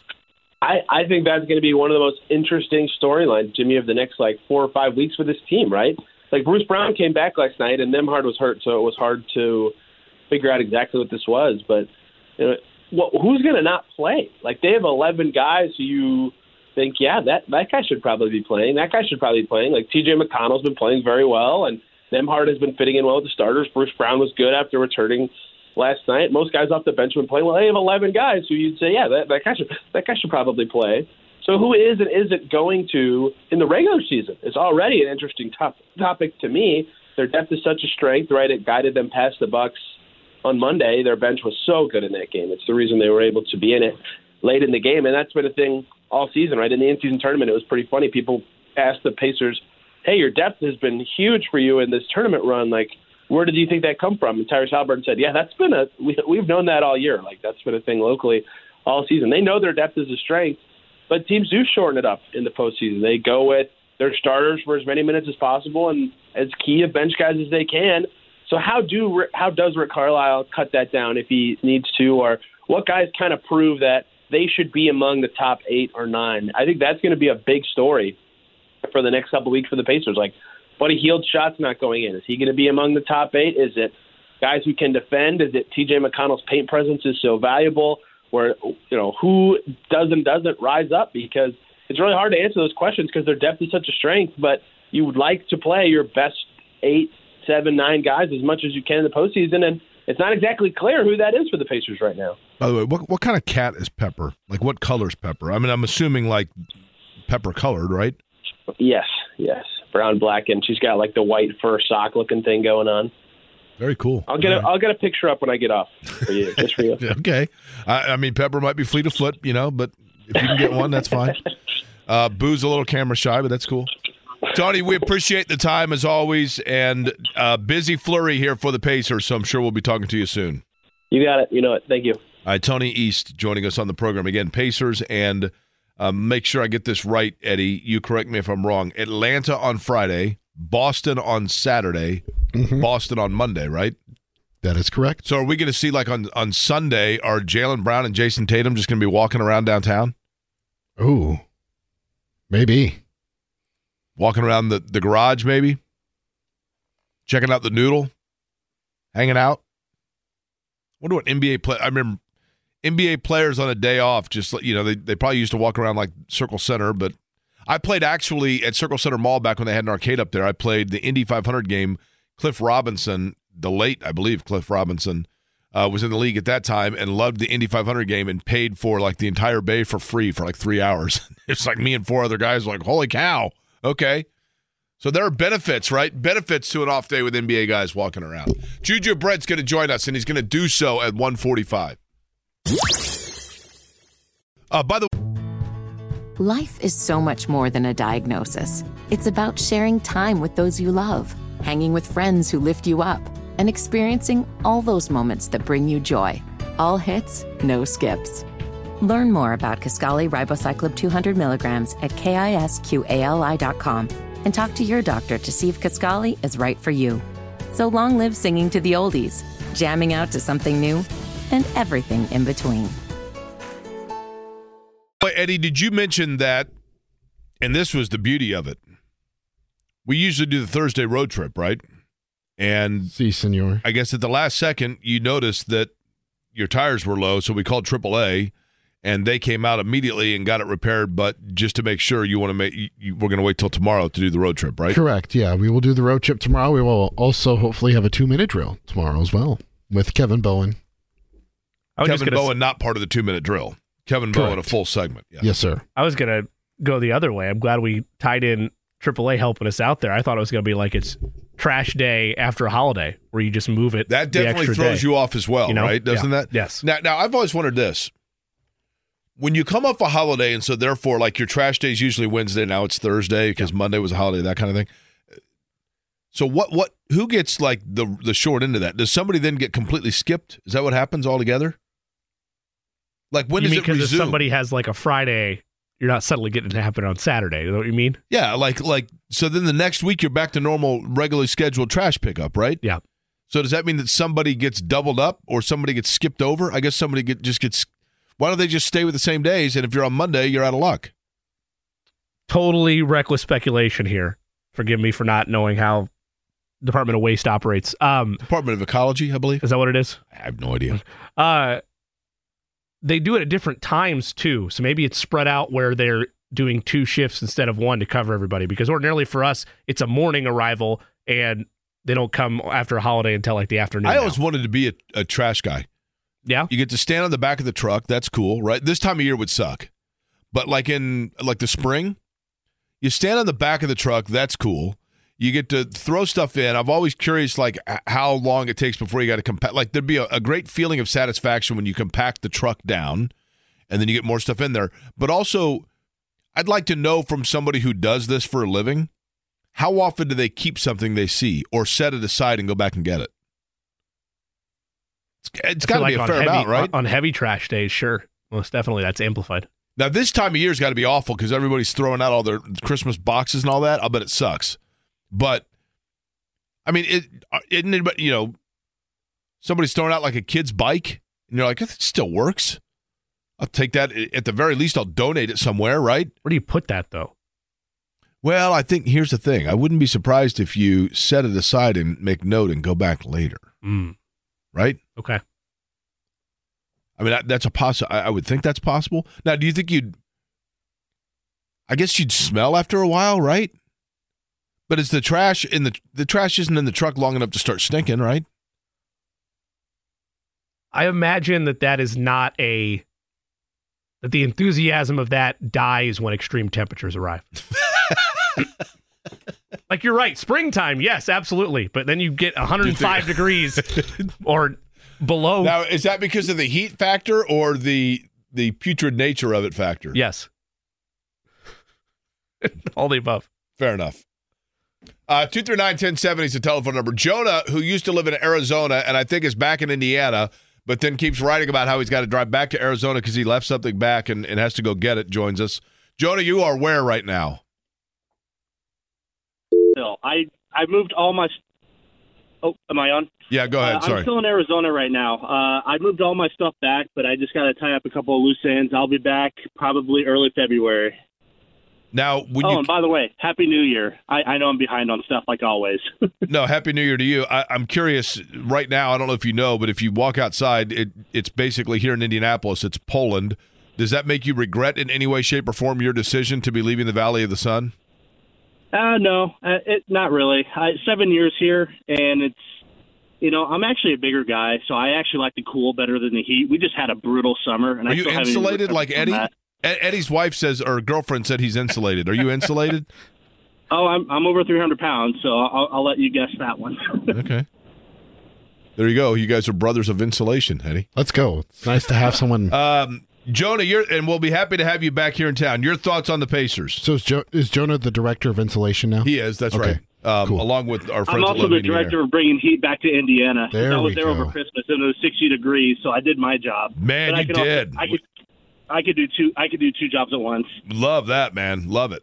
Uh, okay, your thoughts on the Um, Pacers?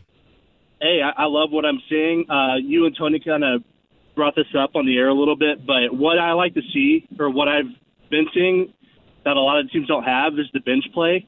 And not only are they deep, but one thing I've noticed is Rick Carlisle is really toying around with the lineups and matchups, which is something a lot of teams can't say they do. Like, for example, Buddy Hield his minutes have been reduced, and understandably so, because you know him on deep, his defense is really not all there.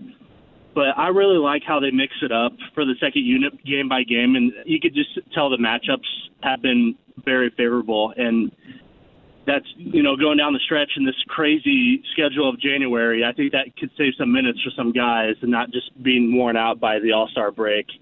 And if we take these two games against the Celtics, maybe the NBA will be like, huh, why haven't we put the Pacers on national TV? I'll tell you what, it would be a tall order, Jonah, and I appreciate the call. Be a tall order for the Pacers to take both against Boston. Who knows? Stranger things happen. They're both at home. Obviously, we know that you know they were able to beat them here in the in-season tournament that, that sent them to Vegas, which was awesome. Um, He's right about the national TV thing, though. Like I Yeah, thought, for sure. I thought the in-season tournament was going to be a springboard where you'd start to see more of that. And I'll be honest, I don't know the logistics of like how the NBA can Right. change all of that. how much flex there is. Right, but it would be nice to see that. Now, in terms of lineups, I, I agree. You know, Rick Carlisle had basically said, look, lineup changes are a possibility. And I don't know that you would say that there were wholesale changes, but he's probably tweaked. But the thing, and I don't mean that he's taking something, I mean, he's tweaked the lineups. The, the things that jump out to me when watching them is there have been a lot of games where I'll look up and the Pacers are down five or down seven, but he he brings in Nembhard and Jackson and Smith and you know different players off the bench and and then you look at it and he is able to keep his starters on in shorter rotation to be able to bring in and go longer on his bench time because of the depth they have. And as a result of that, you just know that how often do we see late in games where Indiana closes things out because they're just going they're fresher. Quite frankly, that's what it boils down to. And you you don't want negative plays or negative minutes when your key pieces sit. That's often what Correct. happens with teams that are top heavy in terms of their cap structure is you have to cut corners with that second unit right. and, and there's a massive drop off and you hope that if you're up against a team like that that your second unit is going to win those minutes or at least stem You know the what? tide of things for when they come back. Jimmy, here's something that happens, and I'm going to put it in terms just because a lot of times people ask me about this. So, depending on which side of fanaticism one's on, it makes the other side relatable. In auto racing, so we'll use the Indy 500, okay? In the last, what we call a stint, that's the period of time between pit stops, okay? You have two two drivers that are on the track and one of them has or like this is particularly true in like the road course like the IndyCar Grand Prix. But a guy like Scott Dixon has the lead and is staying out. He is managing to drive in a way that is conserving fuel so he's able to get two extra laps on a stint versus say an Alexander Rossi. So Dixon's doing it and he's going out and he is extending to the point where he's able to go two extra laps. So at the end of the race, when there are eight laps left, Dixon has a little more fuel in his tank. And as a result of that, he is able to go faster because we'll hear in the radio, we're like, he's fuel rich, meaning nothing is holding him back. He is able to go full throttle because he conserved fuel earlier. So now he is rich on fuel, meaning he can get all the extra speed necessary for the last eight laps. Whereas Rossi has the fuel light on and he's got to be a little more careful. Even though he's now got the lead after the pit cycling, Rossi's got to be careful because he knows Dixon's able to come at a much faster pace. The same thing holds true in basketball. When you have a group that is out there that is able to maintain a pace for you, but do so for a longer period than your opposition, and therefore you don't have to bring your starters back in as readily available and as quickly, then late in the game they are fresher and they're on fuel rich. They're on full rich and they're going. And that's what Indiana's been able to do, which has been a huge benefit to them. Huge Um, benefit for them. we got a tweet at Query and Company from Jeff. He says the worst day to be a trash guy is the first warm day in March. Having dogs in winter means you don't uh, pick up their poo that frequently. so when it warms up, you're basically filling up a g- big garbage bag of warming, thawing turds. Now wait a minute. Guilty. Now hold on. Guilty. So people don't curb their dog in the wintertime? I am less aggressive about it. Like for instance, I will let in the wintertime I try to be cognizant of it, but there's times if it's too cold, I'm like, yeah, I can get the dog poop in a in a week. And then that turns into three. This certainly went a direction I wasn't into. it turns into never. Interesting. Uh, Juju Brents, by the way, I'm sure thrilled to be coming in off that conversation. Will join us next. Was there a Life is so much more than a diagnosis. It's about sharing time with those you love, hanging with friends who lift you up, and experiencing all those moments that bring you joy. All hits, no skips. Learn more about Kisqali Ribociclib 200 milligrams at kisqali.com and talk to your doctor to see if Kisqali is right for you. So long live singing to the oldies, jamming out to something new, and everything in between. player, Jimmy Cook, besides Zaire Franklin, that you anticipated or did a double take when you saw the list of, at least for now, the tentative Pro Bowl list, where you're like, wait a minute, where is so and so? Again, not not really, because I, I just don't I don't get caught up in, in that level of Pro Bowl fever. Did you? Did you was there one where you looked at it and you thought, well, there's a real snub there?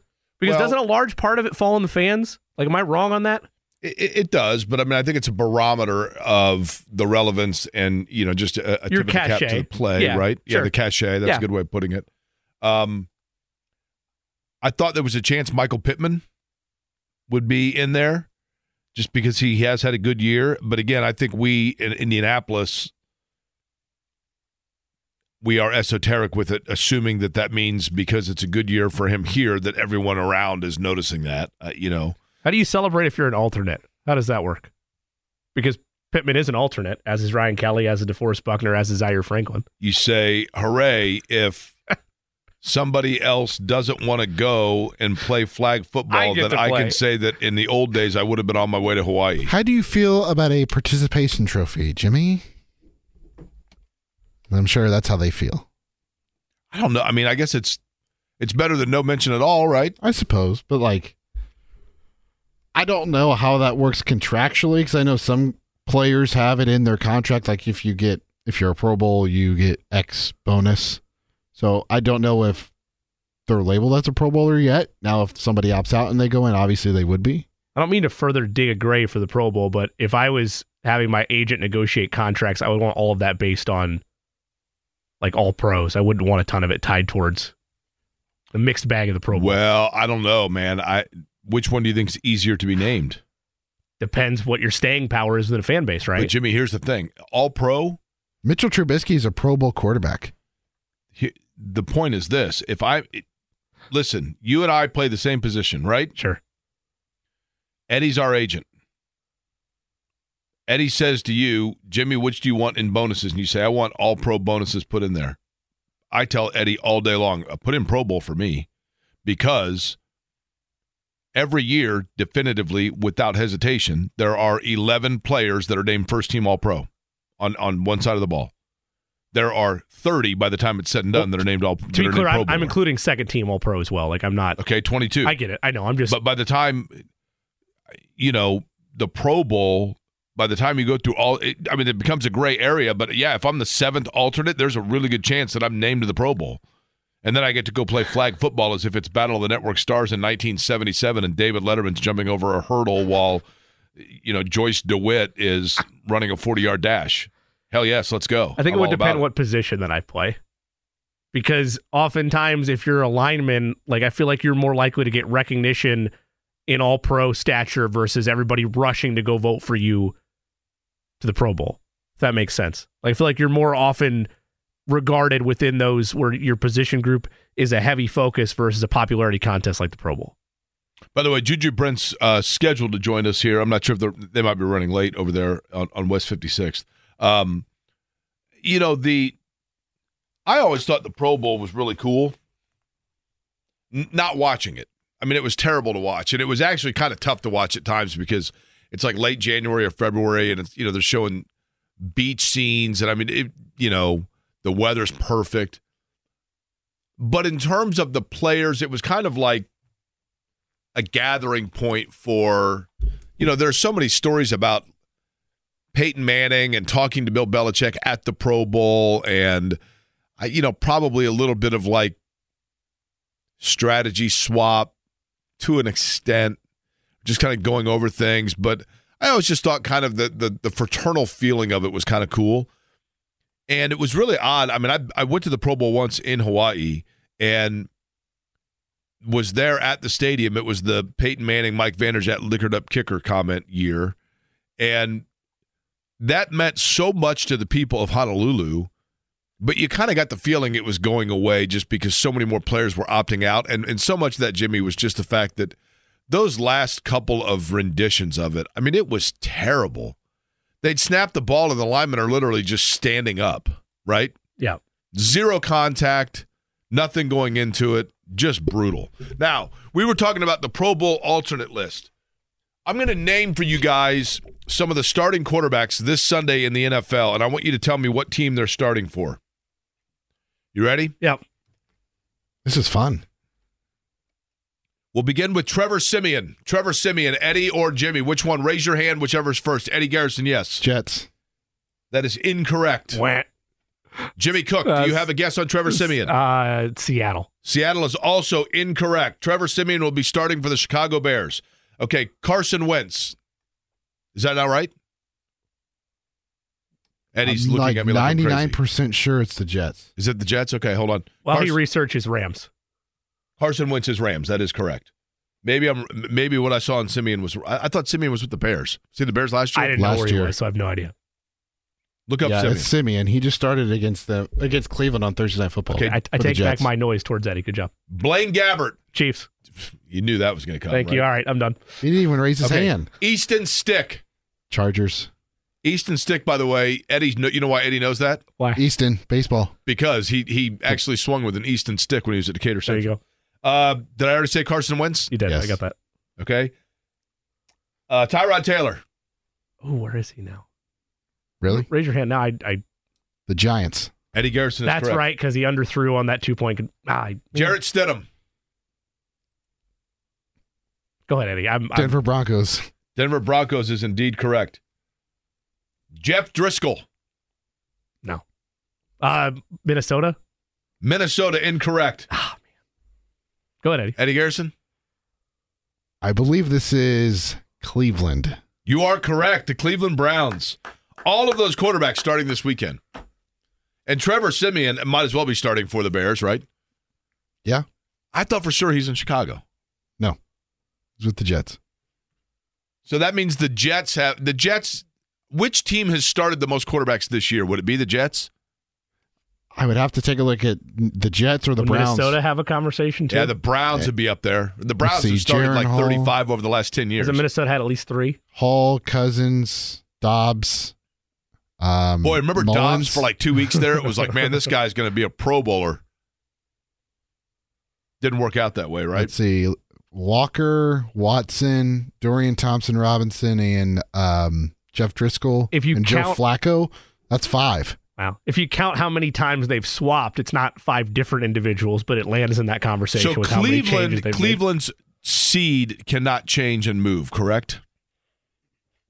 Yes, that is correct. Okay, so I assume that's why Dref, Jeff Driskel's getting the start, right? Right. For most of these instances, it's teams that have nothing to play for. What would you have gotten if you'd have done a parlay in August in Las Vegas where you wagered specifically that in week 17, is that what we're in 17 18. in the NFL season? 18 How can it be week 18 if there's 17 games? bye week. I know. Yeah. I mean, the week zero and all that. I Yeah, don't- yeah, but yeah. Anyway, it's week 17 for the team that's playing, in my opinion. But All right. in game 17, week 18, not including week zero and the bye week of the NFL season, thing. in August, how much could you have won if you'd have wagered a parlay that the Cleveland Browns, because of a secured and locked in playoff seed, will be resting Joe Flacco to get him ready for a postseason push? We'd find out how much you really liked us. That's how much money you probably would have taken there. I mean, honestly, what if you put hundred bucks on that? What do you get? I mean, he wasn't even on the roster, so there would be no way that you would have been able to do that. But hypothetically speaking, Crazy odds. like five thousand to one odds, right? Probably even, Yeah, I'd say more than that. yeah. Now, For them to be able to rest him because they're already in the playoffs. I need to do my check, by the way, of you know last year with Mark Dykton on the morning show. I got on one of the apps and oh, futures bets. I put down. I think I I took I took twenty dollars and I I dispersed it amongst like twelve different teams to win the Super Bowl for this oh, year. Oh, okay. So I want to see how many of them are even still alive, right? Because I think I picked a few of them that it's not possible now because they're, you know what I mean. The the the year is over with for them. You took the Panthers. I think I did take the I feel like you did too. Now that I say that, because I remember you throwing out some long, long shots, and I feel like they were one of them. Okay, he- here are those of which I still have alive because I think it tells me now. Okay, the Buffalo Bills. Big this weekend for that bet. The Buffalo Bills, if they win the Super Bowl, I- I had them at um, eight to one. The Baltimore Ravens. Big. I imagine when you got that, that was really nice. I put a buck on the Baltimore Ravens. It'll pay me twenty four bucks. The Denver Broncos. Mm. Are they still mathematically alive? no, I think they're dead. Because this shows is it still being open. My guess is not until the week The regular 18. season's. it okay. depends how much money they can get back from Russell Uh, Wilson. yeah, you're right. Because Carolina, they still have as possible. Uh, I had Carolina at 56 to 1. Tennessee. Okay, the Colts. If the Colts win the Super Bowl, Boys, I got news for you. I'll bring you guys in each a PBR if the Colts win the Super Bowl because I will win 604 bucks. Just one PBR? Yep, that's right. I'm very generous. You've Pitts- got like two six packs at home. Pittsburgh that- Steelers. that are in cans you won't drink. That's correct. And and I can't have it on draft because they blew the keg. And Boo's not 21 yet, so Boo can't drink those. That's right. Pepper's coming over to have a PBR. Uh, the Pittsburgh Steelers still alive, right? They are still in And the hunt. How about this one? The Detroit Lions. was that a 95 buck? bucks for me if the Detroit Lions win. How much was that? 15? I put down three bucks. Nice. Uh, I, I take that back. It pays 90, so I, I profit 93. Okay. Um, Jacksonville and the San Francisco 49ers. Yeah, I think you've got the Super Bowl winner in there somewhere, Jake. You think so? I think so. Based I'm- on yesterday's conversation, Eddie It's going to be the feels in Indianapolis. Colts, and I'm going to pick up 604 bucks. And the first thing I'm going to do with it is I'm going to buy an ad for an all point bulletin for Juju Brents. By the way, Life is so much more than a diagnosis. It's about sharing time with those you love, hanging with friends who lift you up, and experiencing all those moments that bring you joy. All hits, no skips. Learn more about Kisqali Ribociclib 200 milligrams at kisqali.com and talk to your doctor to see if Kisqali is right for you. So long live singing to the oldies, jamming out to something new, and everything in between. last night, flurry of activity um, in the world of college basketball and professional basketball. Good news, bad news, and let's get back into um, while we still effort, if we, if that's actually a word. Juju Brents, Matt Taylor, going to join us bottom of the hour. Um, I want to talk about what happened last night, not only for the Pacers and the Bucks, and Giannis afterwards talking about the Pacers taking four or five with a great sound clip, but uh, Indiana basketball. We haven't really gotten into it since the beginning of the show, Jimmy, but but and I'll I'll temper my rant, okay? But I think we knew going into it that Nebraska, and this is life in the Big Ten. You go on the road in the Big Ten, and you know things can get tough in the Big Ten, right? And Nebraska's not a bad team. I mean, they're well coached and they have good guards. And that's what you need is good guards, right? Because what did Purdue last year do? Purdue had a dominant player in Zach Edey over the course of the regular season, and then they didn't get good guard play, and so they went out and addressed it this year. They worked on it, and then they went out and they got Jones, and you know, one guy does not an automatic difference make, but they got athleticism. You've seen they- leaps forward from Fletcher Loyer and Braden Correct. Smith from where they were a year ago. Correct. And they they're practicing against more athletic guys every day. You know, they they address the situation. This is my frustration with Indiana. As I said earlier, we live in a world today where everything is a faster result. We are a shorter attention span society. We things are faster, quicker, more accessible and more easy. And that isn't always fair because sometimes when you're trying to turn things around or get things going in the right direction, you want to make sure that you are giving it proper time. And that's why, with, for example, Indiana basketball and Mike Woodson, you wanted proper time. And it's unfair to expect immediate turnaround and immediate result. But we are in year number three. And Indiana over the last 25 years, 501 wins and 349 losses, 59%. But they had a situation going into the year where they needed to address guards and they flat out didn't do it. They didn't do it. Their guards are no better. They they were relying on Xavier Johnson, who's a like a seventh year player. Admittedly, he was hurt, but he's had, I think, some maturity issues over the course of the time that he's there. They have not had good outside shooting. Gabe Cupps might be a good player in time, but he's not ready just yet. And they did nothing to address their guard situation. And as a result, they get blown off the floor at Nebraska. And Nebraska's not a bad team, but I'm sorry. If you're Indiana, the fans of Indiana expect and want different than that. We'll get more into it later in the show, but joining us now on the program, He is, of course, a rookie for the Colts and a guy that I think has played really well for them. Talking about Juju Brents, who through seven games, he's played three straight now. He's got a pick that happened against Jacksonville earlier in the year. Juju, the first question I'll ask you would simply be this, and that is how the last time that I personally talked to you was when I was doing the morning show with Kevin Bowen before I came to this time slot, but it was during camp, and we mm-hmm. talked to you then. How are you different now than you were, let's say, in August? Um, I would say just the maturity level as far as like the game within the game. Um, some of the guys like me call me like the, the rookie in the vet, young vet. Uh, so just having that mentality, man, like it's winning time. So um, it's no time to play that young card. Um, you got to be a vet now. Um, to step up, uh, being vocal, things like that, and uh, just being a leader. You know, uh, just getting out of my comfort zone. Um, just helping everybody else around me. So I would say just taking those those next big steps to game within the game. Having this game and everything that's on it, Juju, Saturday night, prime time, Aikman and Buck, entire country watching. Win and you're in, lose and you're out.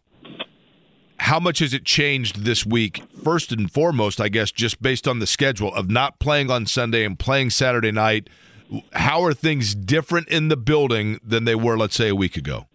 Yeah, I mean, we all know uh, like the situation we're in. Uh, you know, just the opportunity that we have at stake.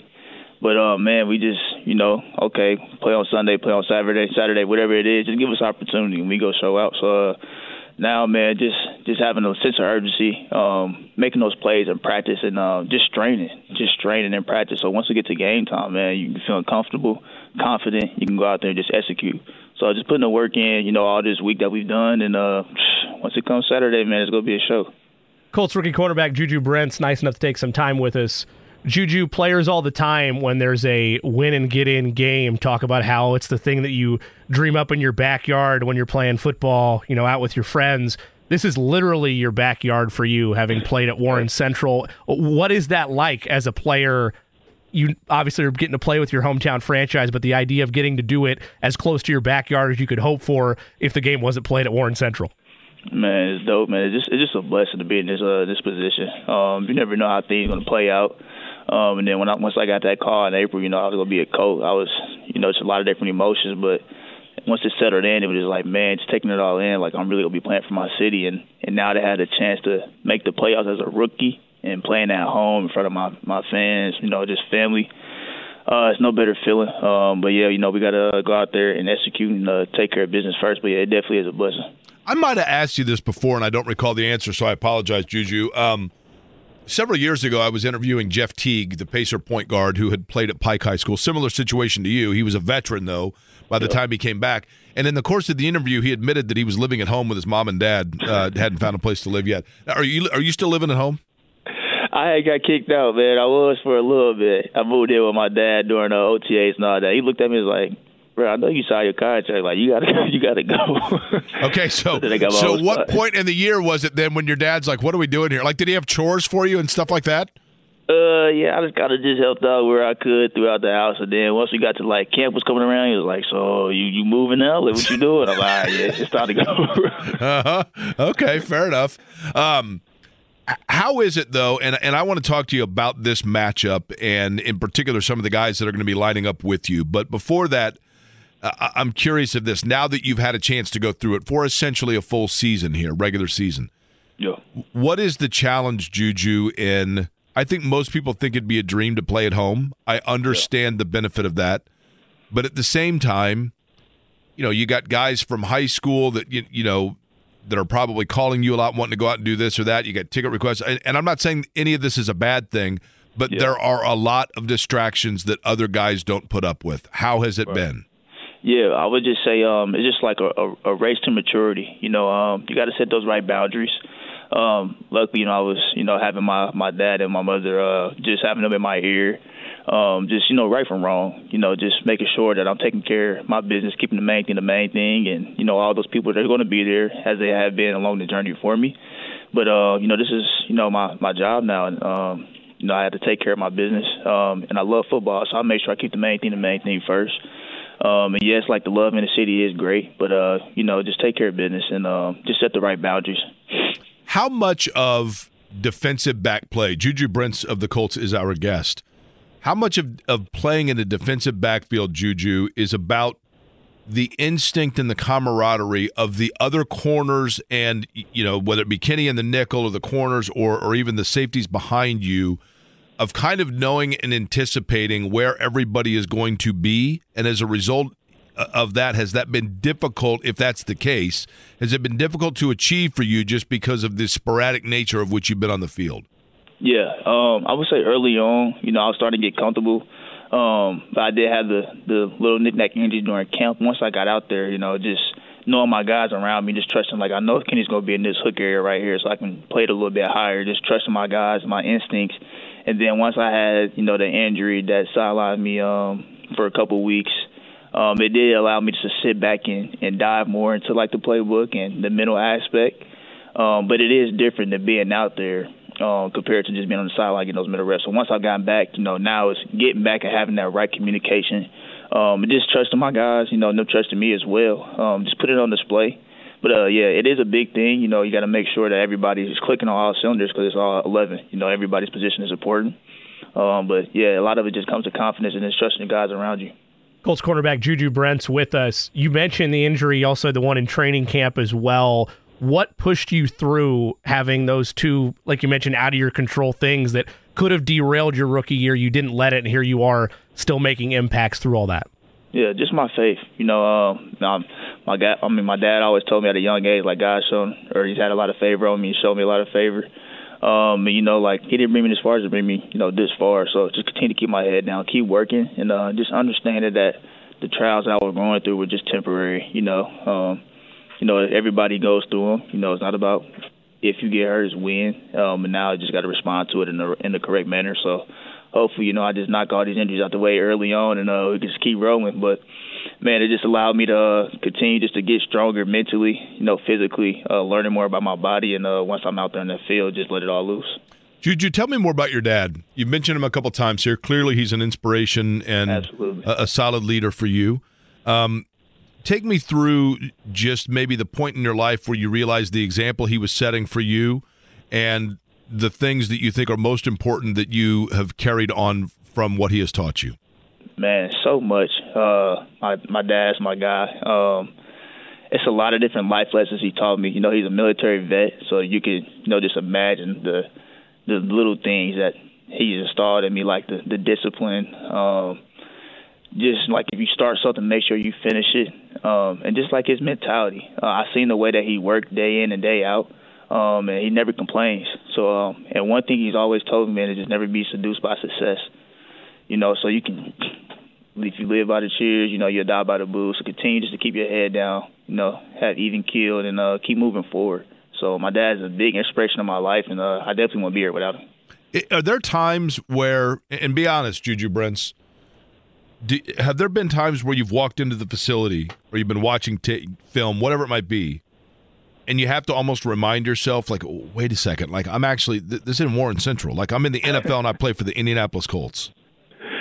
Yeah, it. I, I would say like early on, I kind of had that feeling. Uh, once we got to like OTAs, because it was just a long, strenuous process. You know, going right through the season, Senior Bowl, Combine, on and on. Then you're not even really trying. You're just trying to keep up. And then once things kind of got settled in in camp, I think I kind of had that moment during camp. Like, you know, you get the long days, and I just sat back. I'm like, man, I got to appreciate it. Like, it's a lot of people would wish and love to be in my seat. And, uh, hell, I get to do it in my city. So I definitely had one of those moments earlier on, but now, man, it just, been clicking, you know, just trying to win. Who in, when you're on the field, which teammate do you feel that you have the most almost like telepathic relationship with? In other words, you just kind of know where they're going to be and you feel a safety or a comfort knowing they're on the field with you and they got your back that guy that you just feel the most in sync with in terms of what you guys are trying to do is which? Yeah it's a lot of guys i would i could definitely say. One in particular um is is kenny moore just because like he's like another coach had him out there on the field. Um he's real instinctual very smart and it's like almost after every single play, he gives me like one little nugget to take with me that I can apply. You know, if we maybe see this formation again coming down, what ten plays later or whatnot. Uh, so definitely Kenny, and uh, he just a he's a playmaker, absolutely. But yeah, uh, real quick, I'm gonna grab a pick for you real quick. Uh, just hang tight. Okay. All right then. Love that. I believe that'd be Michael Pittman, by the way. I think that's a safe assumption. So they're Uh, I passing. think we, I think we good. Uh, I think they said they're gonna go grab him for me, so we good. We still got some time. My apologies. Oh, okay. All right. Fair enough. Juju, Hey, did you imagine when you were drafted that you would be such a critical, integral part of this defense so soon? Because as we've gone week by week, and I know you had the injuries mixed in there, we touched on that already, but it's clear that your absence has been felt at times this year. Did you realize it would happen this quickly in terms of how reliant they would be on you as a rookie? Yeah, you know, uh, I would say my my DB coach Ron Milus, uh, he just not really put the pressure on me, but just to understand that like we brought you in here to come play. You know, I was a high draft pick, and um, you know, just putting that type of I would say just um maybe not pressure, but just an understanding, like it's a sense of urgency to um you know go ahead and, and click right away. And um, I, I would say I kind of put that pressure on myself in a sense, just because the ultimate competitor that I am and uh, just the confidence that I have as a young guy. But I I know that it doesn't matter who he is you put in front of me. Like I'm gonna go out there and compete. So man, I'm just I'm just blessed to be in this position now where I can just help my guys. Um, you know, go out there help us win some games. Yeah, when I'm not out there, just continue to continue to be uh, present. You know, help the guys who are in, whether it's DJ. Uh, JJ or whoever we put in there, uh, Chris Lammons, you know, continue to get them guys some feedback or advice during the time when I was out. You know, now that I'm back in there, man, just do whatever I can. Juju, if you were to win the Super Bowl, and as a reward for winning the Super Bowl, the football gods come to you and they say, Juju Brents, you're a Super Bowl champion. You're going to get a ring, you get a parade, you get a bonus, and you get to forever say you're a Super Bowl champion. But we're going to give you a bonus, Juju Brents. and your bonus is you get to pick one school that Warren Central will never again lose to in football. Who do you pick? Could I pick two? I, I, I'm going to get. I have a feeling I know which two it is, but you yes, you because you're a rookie Super Bowl winner, we're going to give you two. Okay. I gotta go just because growing up, seeing this game, it was like always ecstatic, and it was like that's the standard. We don't wear purple. Yep, I Ben knew Davis. that was one of them. and I, here's the thing: I went to North Central, so I'm with you 100 percent on on the Ben Okay. Davis. T- Ben totally Davis agree. is one. Now this next one is kind of tough, but I'm gonna I'm gonna say Carmel. I knew you were going to say I'm gonna Carmel. See, and listen, I went to North Central, so I'm with you there because Carmel is our rival, but Ben Davis we could never beat, right? Yeah. Now, no Center Grove though, right? You don't throw Center Grove. Center Grove hadn't earned that keep yet, Uh, See, right? It was between Carmel and Center Grove. Um, it's a tough one, but I don't know. It was just something about Carmel. Like it was always a great matchup, but man, we it was Look. It was a different mentality when we played Carmel and Ben Davis. In Center sure. Grove, Eric Moore's done a great job. They got a great program, but Oh, Yeah. it just it doesn't have the longevity that a Ben Davis or a Carmel does, right? Right. Yeah. A lot of credit to those teams. though. And Ben Davis cheats too, right? I mean, isn't that the thing? like when I was at North Central, we were all convinced Ben Davis cheated all the time. Then I met Dick Dullaghan. I'm like, man, he's the greatest dude ever. you, you know, you run through a wall for him, right?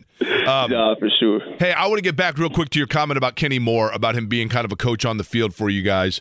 Uh, we Yeah. do know that he practiced today. Um, what is the mentality as a unit when you kind of don't know over the course of a week where guys stand and who you're going to be out there with? Yeah, um, I mean, you kind of hear it a lot, and it's not really cliche, but people may think it is, just like the next man up mentality. But uh, definitely in the NFL, man, it's it's a long season, and yeah, sometimes things happen. Guys are going to get banged up, so yeah, you just got to be ready. You never know when your uh, when your number's going to be called. But I'm definitely just a shout out to Chris, man, and just the way he came in, it seemed like we didn't really miss a beat. Just the energy he brought to us while he was out there. Um, but you know, having Kenny out there, it is you know it's just another vibe. You know, it, it's great to have him out there just because of the aspect of having the sense of being like another coach, and um, his energy is it's infectious. You know, it's something you can't really duplicate. So, both of those guys will feel confident with him out there, but it's definitely great to have Kenny back for sure. Did you guys, Juju, over the course of the year, and I, I know that it's your first year in the league, so you're p- kind of wide eyed at first, right? Everything, and I'm assuming that that probably around, I'm going to guess September, October, things maybe started to slow down a little bit. But there have been, we in the media, admittedly, when there's turmoil on a franchise, whether it be a player getting suspended, whether it be you know, a contract situation, we make a big deal out of distractions. Do players notice distractions?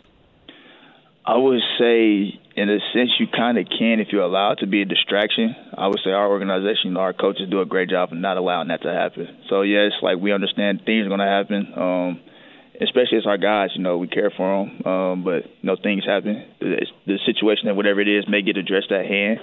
But hey, we still got a job to do come Saturday or Sunday. So um, now you know we, we address it, put it behind us, and then we move forward. And it's it's kind of that mentality. We don't really dwell on the situation. I know the media, it is kind of you know the thing where they pay more attention to it, but for us, man, we we understand what our job is at hand, so we kind of just move forward. Who's the guy in your locker room that is the one that is the stabilizing force? The the the you know you talked about your dad and the leader Yeah. you know the leadership your dad has shown you as a kid. That player for you, that teammate for you, is who? Aside from Kenny Moore, who you'd mentioned. Yeah. Um, it is pretty good. Like our locker room, we do have a lot of those type of guys. Uh, one surprisingly that I would say is uh is Quenton. Not because I mean you guys would know that with him just how the person he is and player, but he's an offensive lineman. And um I just remember like my first time actually meeting Quenton and talking to him. Um very, very humble, just down to earth type of individual. Um he's not very, very talkative, but when he does talk, everybody listens. So I would definitely say Quenton. Another one I could say is probably like Zaire. Um, Zaire is a little bit more like louder and outgoing, but um, a lot of gems that he installs on us, and uh, just the way he goes about his work every single day, man. It's a guy who you uh, model and uh, definitely look up to. Do you guys? I'm curious of this also, Juju Brents. You mentioned Michael Pittman a second ago. When it comes to receivers and guys you're lining up against, do you ever, after the fact, sit down with receivers and say, "Okay, listen, let me tell you where you tipped me on where you were going in that route or let me tell you like what in other words to prepare them for what they might be ex- tipping their hand to the defense they're going to face on Sunday do you guys share insights with one another as to what the person on the other side of the line is looking at Absolutely, and I feel like you got to. You know, um, it's like a it's like mental warfare when you're out there on the field. Uh, you got to be completely locked in on like every single play, especially being a cornerback. Typically, we play on average about 65, maybe 70 snaps. And being a corner, it's only going to be about 10 plays where you're really going to have a big impact on the game. So I got to be dialed in every single play because I don't know when the ball will come my way. So if I can steal something pre-snap, if it's a split, the way a guy's feet are aligned or the way he's coming off the line, anything like that, that's a win. So throughout the week, like yeah, it's big. just like walking through it and talking with our, our scout guys, who um, pretty much give me insight on what they're seeing, and because they are pretty much helping us, they're studying the people who we're going to be going against all week. So they're giving us some insights, and then vice versa. If it's something that I'm seeing um, that I could give them a little tuck, a little nugget or token in order for them to go into the game and be successful. Um, it's all about us just helping each other win. So it definitely is key and big. Colts corner Juju Brents joins us. Juju, when you look at the Houston Texans, when you look at CJ Stroud in this winner go home matchup for both teams, what do you see in the Houston Texans from what they do offensively? Yeah, I mean, you obviously see like the the explosive offense. Um, they're one of those teams. I think they're number one in the league and not giving the ball away, and we're being like top two for the most of the regular season uh, in takeaways. So that's gonna be a challenge for us. You know, try to get some turnovers, uh, get the ball out, uh, run run reaches, and you know just making some turnovers, picks or whatnot. Um, they're very explosive, I would say for sure, and uh, I would say he is a um, smart quarterback. He's a younger guy, but uh, he does make smart decisions. So we got to challenge him, put some pressure on him, and uh, just try to get the ball out. He's a ball Oh. placement specialist, Juju. So he'll he Yeah. he'll try to go through those tight windows, right? Oh, absolutely, yeah. And I would say he, he got a lot of trust in his arm, and uh, I like that. I love it actually. Uh, so it's going to give us some opportunities to go out there and make some plays on the ball. Would it upset you if you found out your dad just wanted you to move out so he could put the Ben Davis and Carmel flags back up in the house? you know what's crazy? My dad does live kind of close to Ben Davis, so I would be kind of sick. My sister, one of my younger sisters, she goes to Ben Davis, so it hurt my feeling a little bit. But in my Wait- room, wait just keep wait it warm up. Your younger sister goes to Ben Davis. Yeah, it kind of hurt me to say it. I know. Yeah. So when Ben Davis plays Warren, she's actually rooting for Ben Davis. Uh, she's on the color guard team. Yeah, tough. Oh man, There's purple in the family photos. I was going to say now. there's That's pur- can't- there is man, purple. Now the truth comes out, right? I know it's tough. I got to get her some black and gold. It it is. I'll tell you what, Juju. It's so funny growing up here because you have such fun rivalries, and then you meet kids from those schools as you you know as you get older, and you're like you laugh about it and you joke about it, and you realize you know what they're pretty good dudes over there. But it's fun Oh, to talk yeah. about for sure. For sure. Uh, hey, Houston Texans coming up, prime time game. Juju, appreciate the time. Certainly have enjoyed watching your maturation, uh, both on and off the field, over the course of your rookie year here and what's been a solid year for you. And look forward to having you again. But best of luck on Saturday night against the Texans, all right? Absolutely. Thank you. I appreciate you guys having me on. All right, Juju Brents, appreciate it very much. Cornerback of the Indianapolis Colts again. Uh, so far this year, seven games. Of course, he had that big chunk there in the middle, and also did not play against the Houston Texans earlier this year. So his first glimpse on the field of C.J. Stroud, but um, pretty interesting stuff there.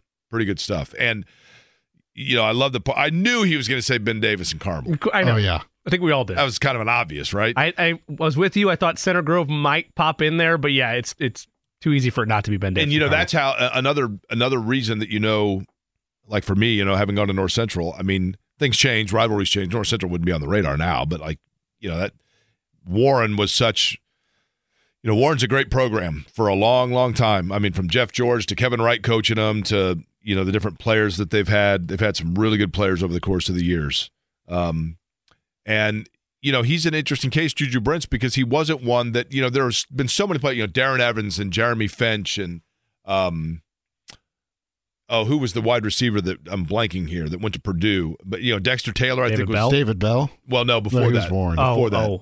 oh, Um, well, David Bell obviously goes Yes. without saying, but but they had a quarterback. I can't believe I'm blanking. They went to Purdue and became a receiver. But at any rate, they've had a lot of great players there, and he isn't one of them that was like necessarily in that mix, right? Where he was a household name as a high school player, but just his ability to to you know go collegiately, and then I just like his athleticism and his size. You know, his size in in particular to me, um, he's just active. yeah. I mean, it's why they drafted him where they did, and it's why even though there was a little bit of tongue in cheek surprise when we got to week five and looked at this depth chart and realized how important he was going to be, but yeah, you fast forward to now, and he's an integral part of what they want to do in this secondary. And yes, there's still a conversation in the offseason for what they do moving forward, but there's no doubt they got that one right in terms of what they're going to be building that defense about, at least in terms of their pass defense moving forward, regardless of what happens on Saturday. And that's a testament to the rookie season that he's had. By the way, we were talking about Indiana basketball uh, last night, and just to kind of put a bow tie on what we were talking about, because Matt Taylor's going to join us just a couple minutes, right, Eddie? Um, I, I mentioned it much earlier for the opening of the show for probably 20 minutes, and would encourage you to go to the podcast or back to the YouTube page to find that. And just my frustration with for Indiana, I, you know, I like Mike Woodson. I know Mike Woodson knows basketball. Don't get me wrong but the things that everyone knew were going to be an issue seemingly were not addressed and they continued to plague Indiana. And like I always say, teams at the end of the year when they get eliminated, the elimination game usually is a microcosm of the season. And this year, the season for Indiana so far, albeit still young, is a microcosm of the things that have plagued them for the last couple of years that seemingly have not been addressed. And I know that Indiana fans long for and still think of, at least the older generation does, that Indiana is an elite level program, that because they're Indiana, players want to go there and play. And because they're Indiana, they're going to get everybody else's best effort. But for the last quarter century, Indiana's won 59% of its games. It has not been an NCAA tournament mainstay. And more often than not, getting embarrassed at the places like Nebraska, who admittedly is a good team this year, but getting embarrassed in places like that or playing absolute goose egg basketball on the road in the Big Ten has become more the norm than the second weekend NCAA tournament runs. And at some point, Indiana needs to be held accountable of why are you giving raises for to, to, to coaches that have yet to necessarily prove because they continue to back themselves into corners. And it's frustrating. It's frustrating, and I grew up an Indiana fan, and I have a great respect for people down there and for the program and for a lot of different things about it. But for Indiana fans to say that it is still the elite program in the state of Indiana, it has fallen so far behind that. And the elite program, to add insult to injury, is the one that is your bitter rival that, yes, you beat twice last year, but that was the recency anomaly. And Indiana has a lot of soul searching to do, and it starts with addressing something they never did before and figuring out how to get good guard play. And it's awfully, awfully tough to just flip that switch and say, now it happens. Yeah, they've got a five star in Kel'el Ware. Yeah, they got a five star in Malik Reneau. Yeah, they got a five star in Mackenzie Mgbako. Great. Bottom line is, at this point, it's another year where it looks like they're going to be mid pack Big Ten into the NCAA tournament, maybe win a game, and then sit around and everybody goes around and talks about how great the Watford shot was and gets ready for an offseason of anticipation and hope to have a parade because they landed yet another five star that's going to be there for a year and move on after a one NCAA tournament game. And I absolutely hope, hope, hope more than life itself that I'm flat out wrong. Uh, Matt Taylor, by the way, joins us next. Thank you, John. Thank you, Laura. Life is so much more than a diagnosis. It's about sharing time with those you love, hanging with friends who lift you up, and experiencing all those moments that bring you joy. All hits, no skips. Learn more about Kisqali Ribociclib 200 milligrams at kisqali.com and talk to your doctor to see if Kisqali is right for you. So long live singing to the oldies, jamming out to something new, and everything in between. Sorry for pointing it out. It was Desmond Tardy, the former Warren wide receiver that went to Purdue, or Warren quarterback that went to Purdue and played wide receiver. That's who I was trying to think of. Had a long, like 90 yard touchdown run in the state championship game. Uh, joining us now on the program, Matt Taylor is the voice of the Indianapolis Colts, as you heard, courtesy of Shelby Materials. This conversation, Matt. Let's get right to it.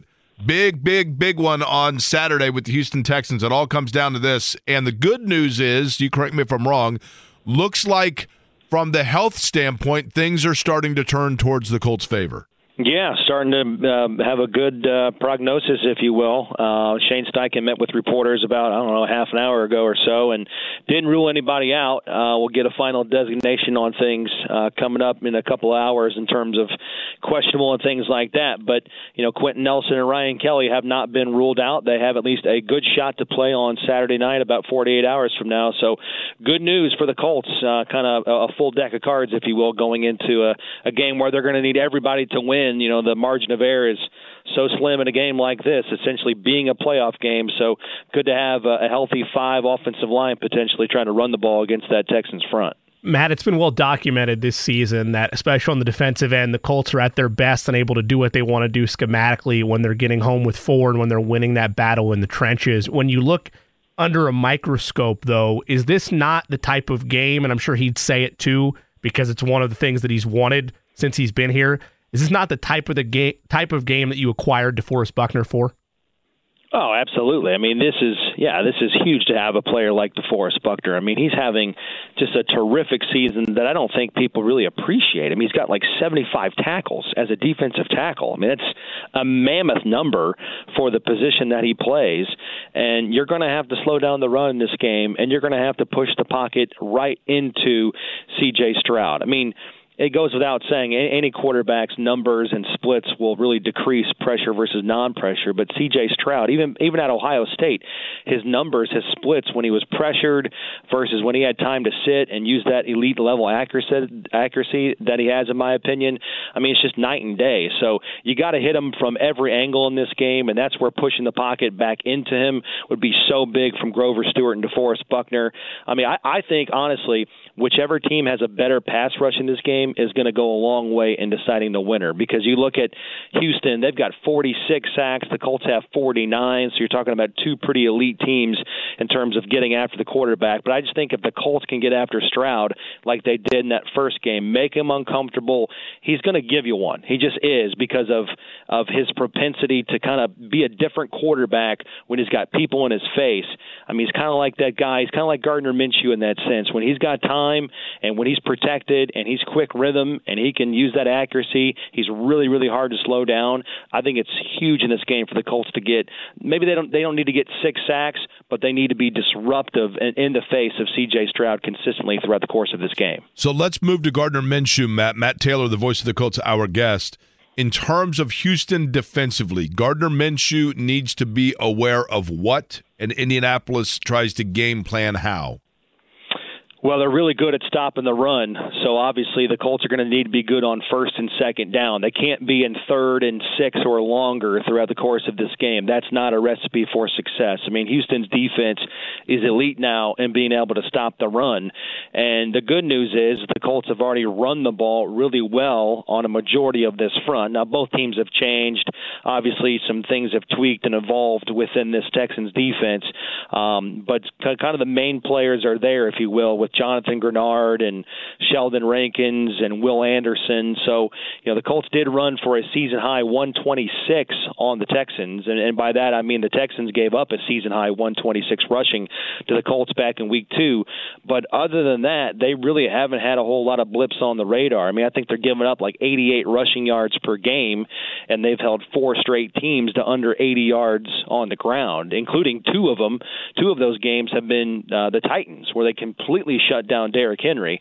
So I don't think the Colts are going to rush for 150 yards in this game, but they've got to be good situationally because they can't put that pressure on Gardner Minshew to continuously make plays on third and long. That's just not going to happen. Matt Taylor joins us, voice of the Colts, brought to you by Shelby Materials, the concrete and aggregate experts.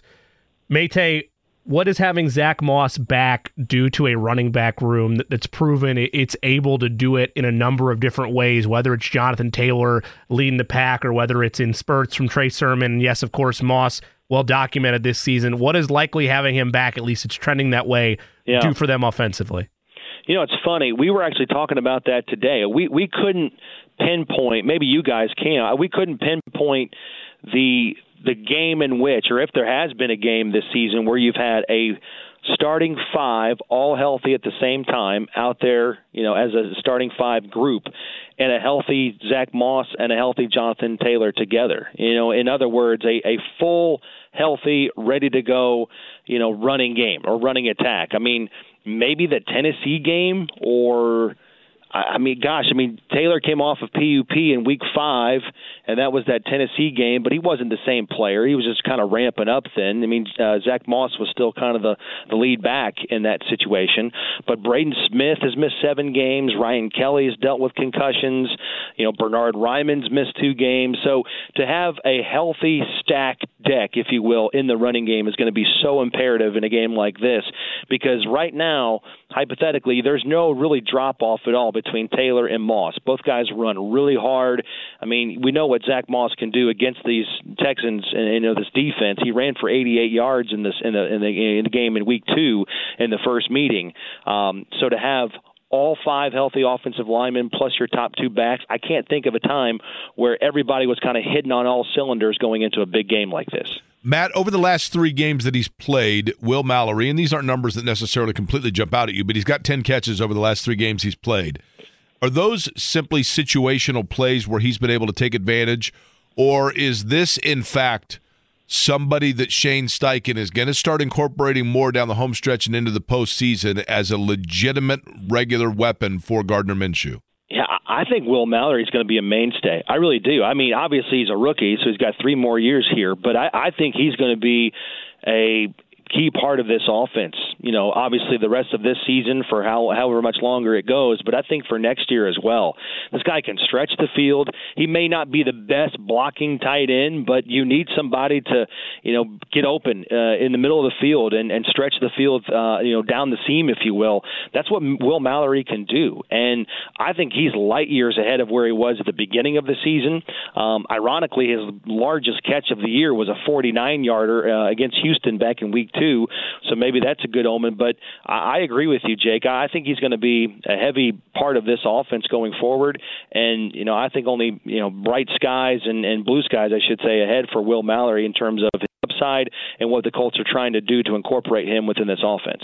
Matt Taylor is our guest. Matt, before we let you go. Uh, I'm curious of this because of the fact that the game is Saturday night, so that we, and I think we knew that was probably going to get flexed out of out of Sunday. But um, and with everything riding on it, just in terms of the scheduling, the approach, maybe the level of contact based on you know whatever else. How, if any, have things been different this week than the previous weeks of the regular season? Well, I, I don't think they have too much. I, I just think, you know, I can only speak for myself. I mean, it's like, you know, you come home from the game against the Raiders and then you watch Sunday night football a little bit. And I think whether it was halftime or the end of that game on Sunday night football, when the schedule came out that the game was getting flexed and moved to Saturday, not only a Saturday game, but a primetime game, like I think everybody's juices just got, you know, really, really flowing at that point. You know, you kind of know what's what's on the line. You knew then it was going to be a win and you're in game game. So I think the intensity has really been there all week long. And you know, Shane Steichen talked about it today. It's like we we we we train and we prepare and we just give everything we have to this game every single week. But it's human nature to just pour your guts out uh, in, you know, in, in the week of preparation for a game like this. So, um, logistically, I don't think they've changed anything in terms of prep, in terms of meeting times and and things like that. But I just think you're getting everybody's, you know, one thousand percent focus and attention, knowing that the season can be over 48 hours from now. Game can be heard on Hank FM, right, Eddie? Is that correct? Hank FM, our sister station, 97.1 FM. Matt will be on the call for the Colts and the Texans on Saturday night, and then a rare Sunday off for Matt before hopefully uh, a push towards the postseason. But either way, Matt, always appreciate the insights and enjoy the call on Saturday. I appreciate you guys. Thank you so much. All right, Matt Taylor, the voice of the Indianapolis Colts, joining us on the program. I listen. I probably Will Mallory is the Colts Isaiah Jackson for me. Like I just, I, I start to see more, and the more that I see, the more that I see future placement, if you will, Jimmy, in terms of what they can do and what they bring to the table that is a much needed asset for their respective franchises. I hope so because I'm not asking much in that regard from a Will Mallory or from whoever's going to take next season the role of tight end by the horns because I just want the Colts and it's part of what Steichen was able to do in Philadelphia with Dallas Goedert at times, Zach Ertz in Philadelphia at times as well during that run. That was just a Philadelphia philosophy, right? Might not have been exclusively to Steichen, but I like offenses that have the reliability of a maybe not a do it all tight end every single down, but clear defined roles for what that position means versus jack of all trades guys. And it's hard to tell who is clearly the standalone number one tight end. So whether it's Mallory, whoever it is, I'm with you, Jake. I've enjoyed what I've seen. I hope that's what happens next year. But larger with Matt's conversation. I don't want to say Shane Steichen has a pass necessarily for what happens on Saturday because he has done a f- fantastic job this year, given everything the Colts have gone through, and it's his first year. So to at least see good foundational pieces is enough for me right now. If they get their doors blown off, then yeah, we'll have a reaction on Monday. But the more you look at this matchup, even without Anthony Richardson, and that's been the entire season, but the more you look at this matchup for the Colts, it feels like a coin flip level game that you should take care of at home. And it's the last chance for this iteration of the Colts in terms of personnel because I do believe that they're going to look vastly different in a lot of areas in 2024 than they did this season. And this is really their last chance to make an impact and end what has been an era of meh the last couple of years. By the way, um, Crafters Pizza and Draft House in Carmel is where JMV is going to be broadcasting today. So if you are listening right now, still got time to get up there between now and, of course, 6 o'clock.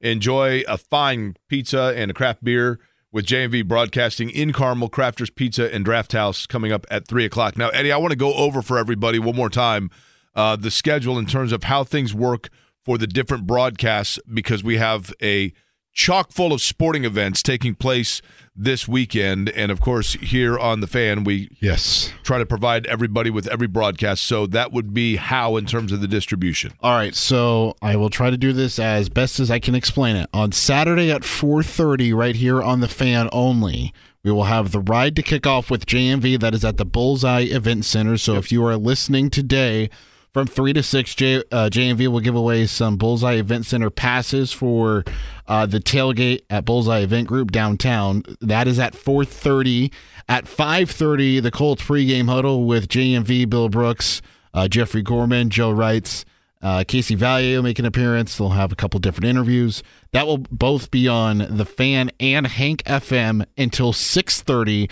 That is when uh, the Pacers Radio Network will take over with Mark Boyle, Pat Boylan, Eddie Gill, Eddie White for Pacers pregame against the Celtics. That's at 6:30 against the Boston Celtics. Meanwhile, on Hank FM, the Colts pregame huddle will continue until 7:30. Uh, that will have the countdown to kickoff. That features Casey Valier, Larra Overton, Matt Taylor, Rick Venturi. Um, sandwich between 6:30 and 7:30 at 7 o'clock will be Pacers Celtics right here on the fan. You will hear the Colts game on Hank FM. Uh, the approximation ending for the Pacers broadcast with the world's greatest post-game show with Eddie White will be around 10:30, and at that moment, uh, they will pick up on the fan here. We will pick up the fifth quarter huddle with Greg Rakestraw and Bill Brooks, uh, probably after a little bit of the second half of the Colts Texans game. So your pre and post game for the Colts will be on the fan. Your broadcast of the Colts game will be on Hank FM, and the broadcast of the Pacers game and their pre and post will all be on the fan. Correct. So there you go. Yep. Um, but a busy day and a fun day. Can we outlaw no passouts? Is that What's that? possible? Can we outlaw no passouts. Just have patrons going back and forth between Gainbridge that- and uh, Lucas Oil all Wouldn't night? that be something, right? yeah. Yeah, I'm gonna. Can I get a quick stamp in my hand? I'm gonna run over and catch a quarter and come back, right? Just great night in the city. Yeah, just j- jog down Georgia and run back across. Get your steps in. You're, getting- good to go. You Get your complete New Year's in. resolutions right out of the gate. yeah. Come on now. That actually is a pretty good idea, right? I have them every now and again, once in a blue moon. Get back on the back on the horse and get set for the mini. It's only going to be 30 degrees and gray outside. Just sprint it from one place to the next, right? Uh, we'll come back, put a tie on all of it, and we'll hand it off to John at Crafters Pizza and Draft House in Carmel. We'll do it all next. The Jay Cook plays of the day. This is me, all right? I'm not a athlete. This is my way. This is how I win.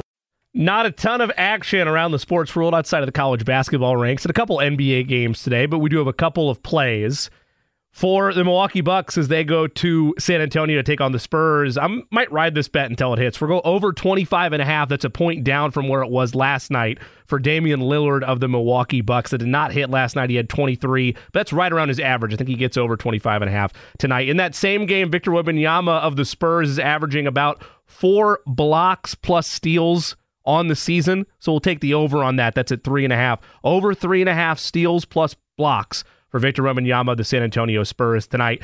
In the nightcap, we'll take the Denver Nuggets on the money line on the road against the Golden State Warriors. Eddie, do you have anything? I do. I have Un play that is in the nightcap of the NBA game tonight. I will be taking Trayce Jackson Davis under 10 and a half points. Just not a good matchup. I think it's going to get some foul trouble. Two matchups against Denver so far this season. Trayce has struggled in terms of um, defending Jokic, so going under 10 and a half points. You know, when I worked at Channel 6, we used to get such a kick out of it in the sports office.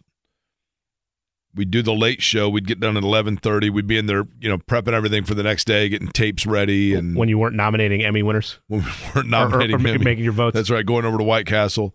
And the phone would ring and we'd pick it up. Sports. Uh yeah, do you happen to have the final of the um Cal State Bakersfield Hawaii game? What's that? Do, do you guys know the score of the Cal State Bakersfield uh, Hawaii game? This is back before you had the internet and everything else, right? Uh, yeah, let me look on the wire here. Hang on just a second. Um, yeah, it looks like 72 65. Hawaii won. Hawaii won by seven. Did that go off as an eight point or a six point spread? Ed Sorensen would always say, you know, buddy, you should call Ga- Gamblers Anonymous. If you're calling your local TV station to find out the Hawaii late night score, that's not a good sign, right? So, in honor of that, By the way, uh, Luke Littler lost yesterday. No, you were Oh, is bummed. The 16 year old phenom, he fell. really? Yeah. Just off target, huh? A little off target late. Luke Which one- is too much. Which one did you pick? Uh, And the- Luke Littler. I took the 16 year old. You know why he lost? Why is that? Just not curious enough. Mm. Not curious enough. He didn't ask questions about his opponent. He wasn't a goldfish. Not very uh, experienced. That's right. wasn't a goldfish late in that match. Uh, Hawaii and Cal State Bakersfield. I don't know anything about either team, but I'm taking Cal State Bakersfield in that game. That's my my tribute Outright? to the degenerate. Uh, Straight up. All right. They're the Roadrunners, man. You can't keep up with them, right, Mimi? Exactly. Um, last night, Giannis said something pretty funny after the Pacers had beaten the Bucks for the fourth time in five games so far this year. Um, and you know, you, you think about the Bucks Pacers, and you think to yourself, you know, Milwaukee fans, you've won a title recently. You've got one of the best, you know, probably two of the top what 25 players in the league. Yeah. And Giannis and Dame Lillard and You know, everything. And you know, Middleton's a really good player, so you would think that like it would be advantage that the Bucks are living rent free inside the Pacers' head, but not so fast because Giannis actually confessed to the fact that, like as I mentioned earlier, the movie Singles, where Xavier McDaniel makes a cameo during a key moment in one of the characters in the movie. Uh, things Spoilers. getting a little bit, as as Borat used to say, a little bit of the uh, sexy time, and then he started thinking about Xavier McDaniel, and it turns out that the Pacers actually might do exactly that for Giannis. You you have that, uh, and you think about it. Now, when you go back home and you sleep and you wake up, you think about it. Now, when you go back and uh, work out, you think about it. You know, when you're about to get freaky at night, you think about it. you know, um, but at the end of the day, it's good because now it gives us time to fix things. Talking about thinking about being four and one or one and four, I should say, against the Pacers. They've lost 10 games this year. Nearly half of them have been to Indiana. That's kind of like the uh, the Bulls, the 72 win Bulls that year. Only one team they went 500 against. Your Indiana Pacers. I love Giannis's accent, by the way. Now that would be. I know that he is of Greek descent, but he grew up in. Is he from Cameroon? Where did he grow up? Nigeria, Greece. Well, he's Greek, but I believe he grew up in Nigeria. Did he not? Uh, Or maybe. is he of Nigerian descent? One or the other. But I'm guessing that his, based on his accent, I'm Greek guessing slash Nigerian is his Yeah. listed nationality. I, am guessing that his native tongue is French, because I had a friend in college uh, who went to Williams College, who was also who was from Cameroon, but spoke French, and his accent, my friend Nomo, sounds a lot like Giannis there. Yeah, I would agree. We have a one of my in laws is a French national, and yeah, the the, the dialect for Yeah. certain it I, it sounds very similar. but you know few things are were more entertaining or more fun to be honest with you after a title than Giannis driving around Milwaukee with the Larry O'Brien trophy in his car and going to Chick-fil-A Living the dream. and and ordering like a 50 piece and telling people like sending out to people where he was so they could come and see his see the trophy and get some nuggets. I mean it was pretty cool. Right? You got to hand to the guy. It was pretty cool. The nugget I will leave today, and it's not the positive way So we one of the should go 50 out. that he got? It probably is. Is that again? I think this Pacers team is way different than what I'm about to reference. I don't think the Bucks are as good as what I'm about to reference. But just think back to the height of Pacers Heat and how many times the Pacers dominated regular season series, and then things changed in the playoffs. That's all I would say from a cautionary tale standpoint. That said, this feels different in terms of what they're doing schematically against Milwaukee. And, and I don't think Milwaukee is what Bosh Wade and James were at the height of their powers. So I would agree with that. I listen.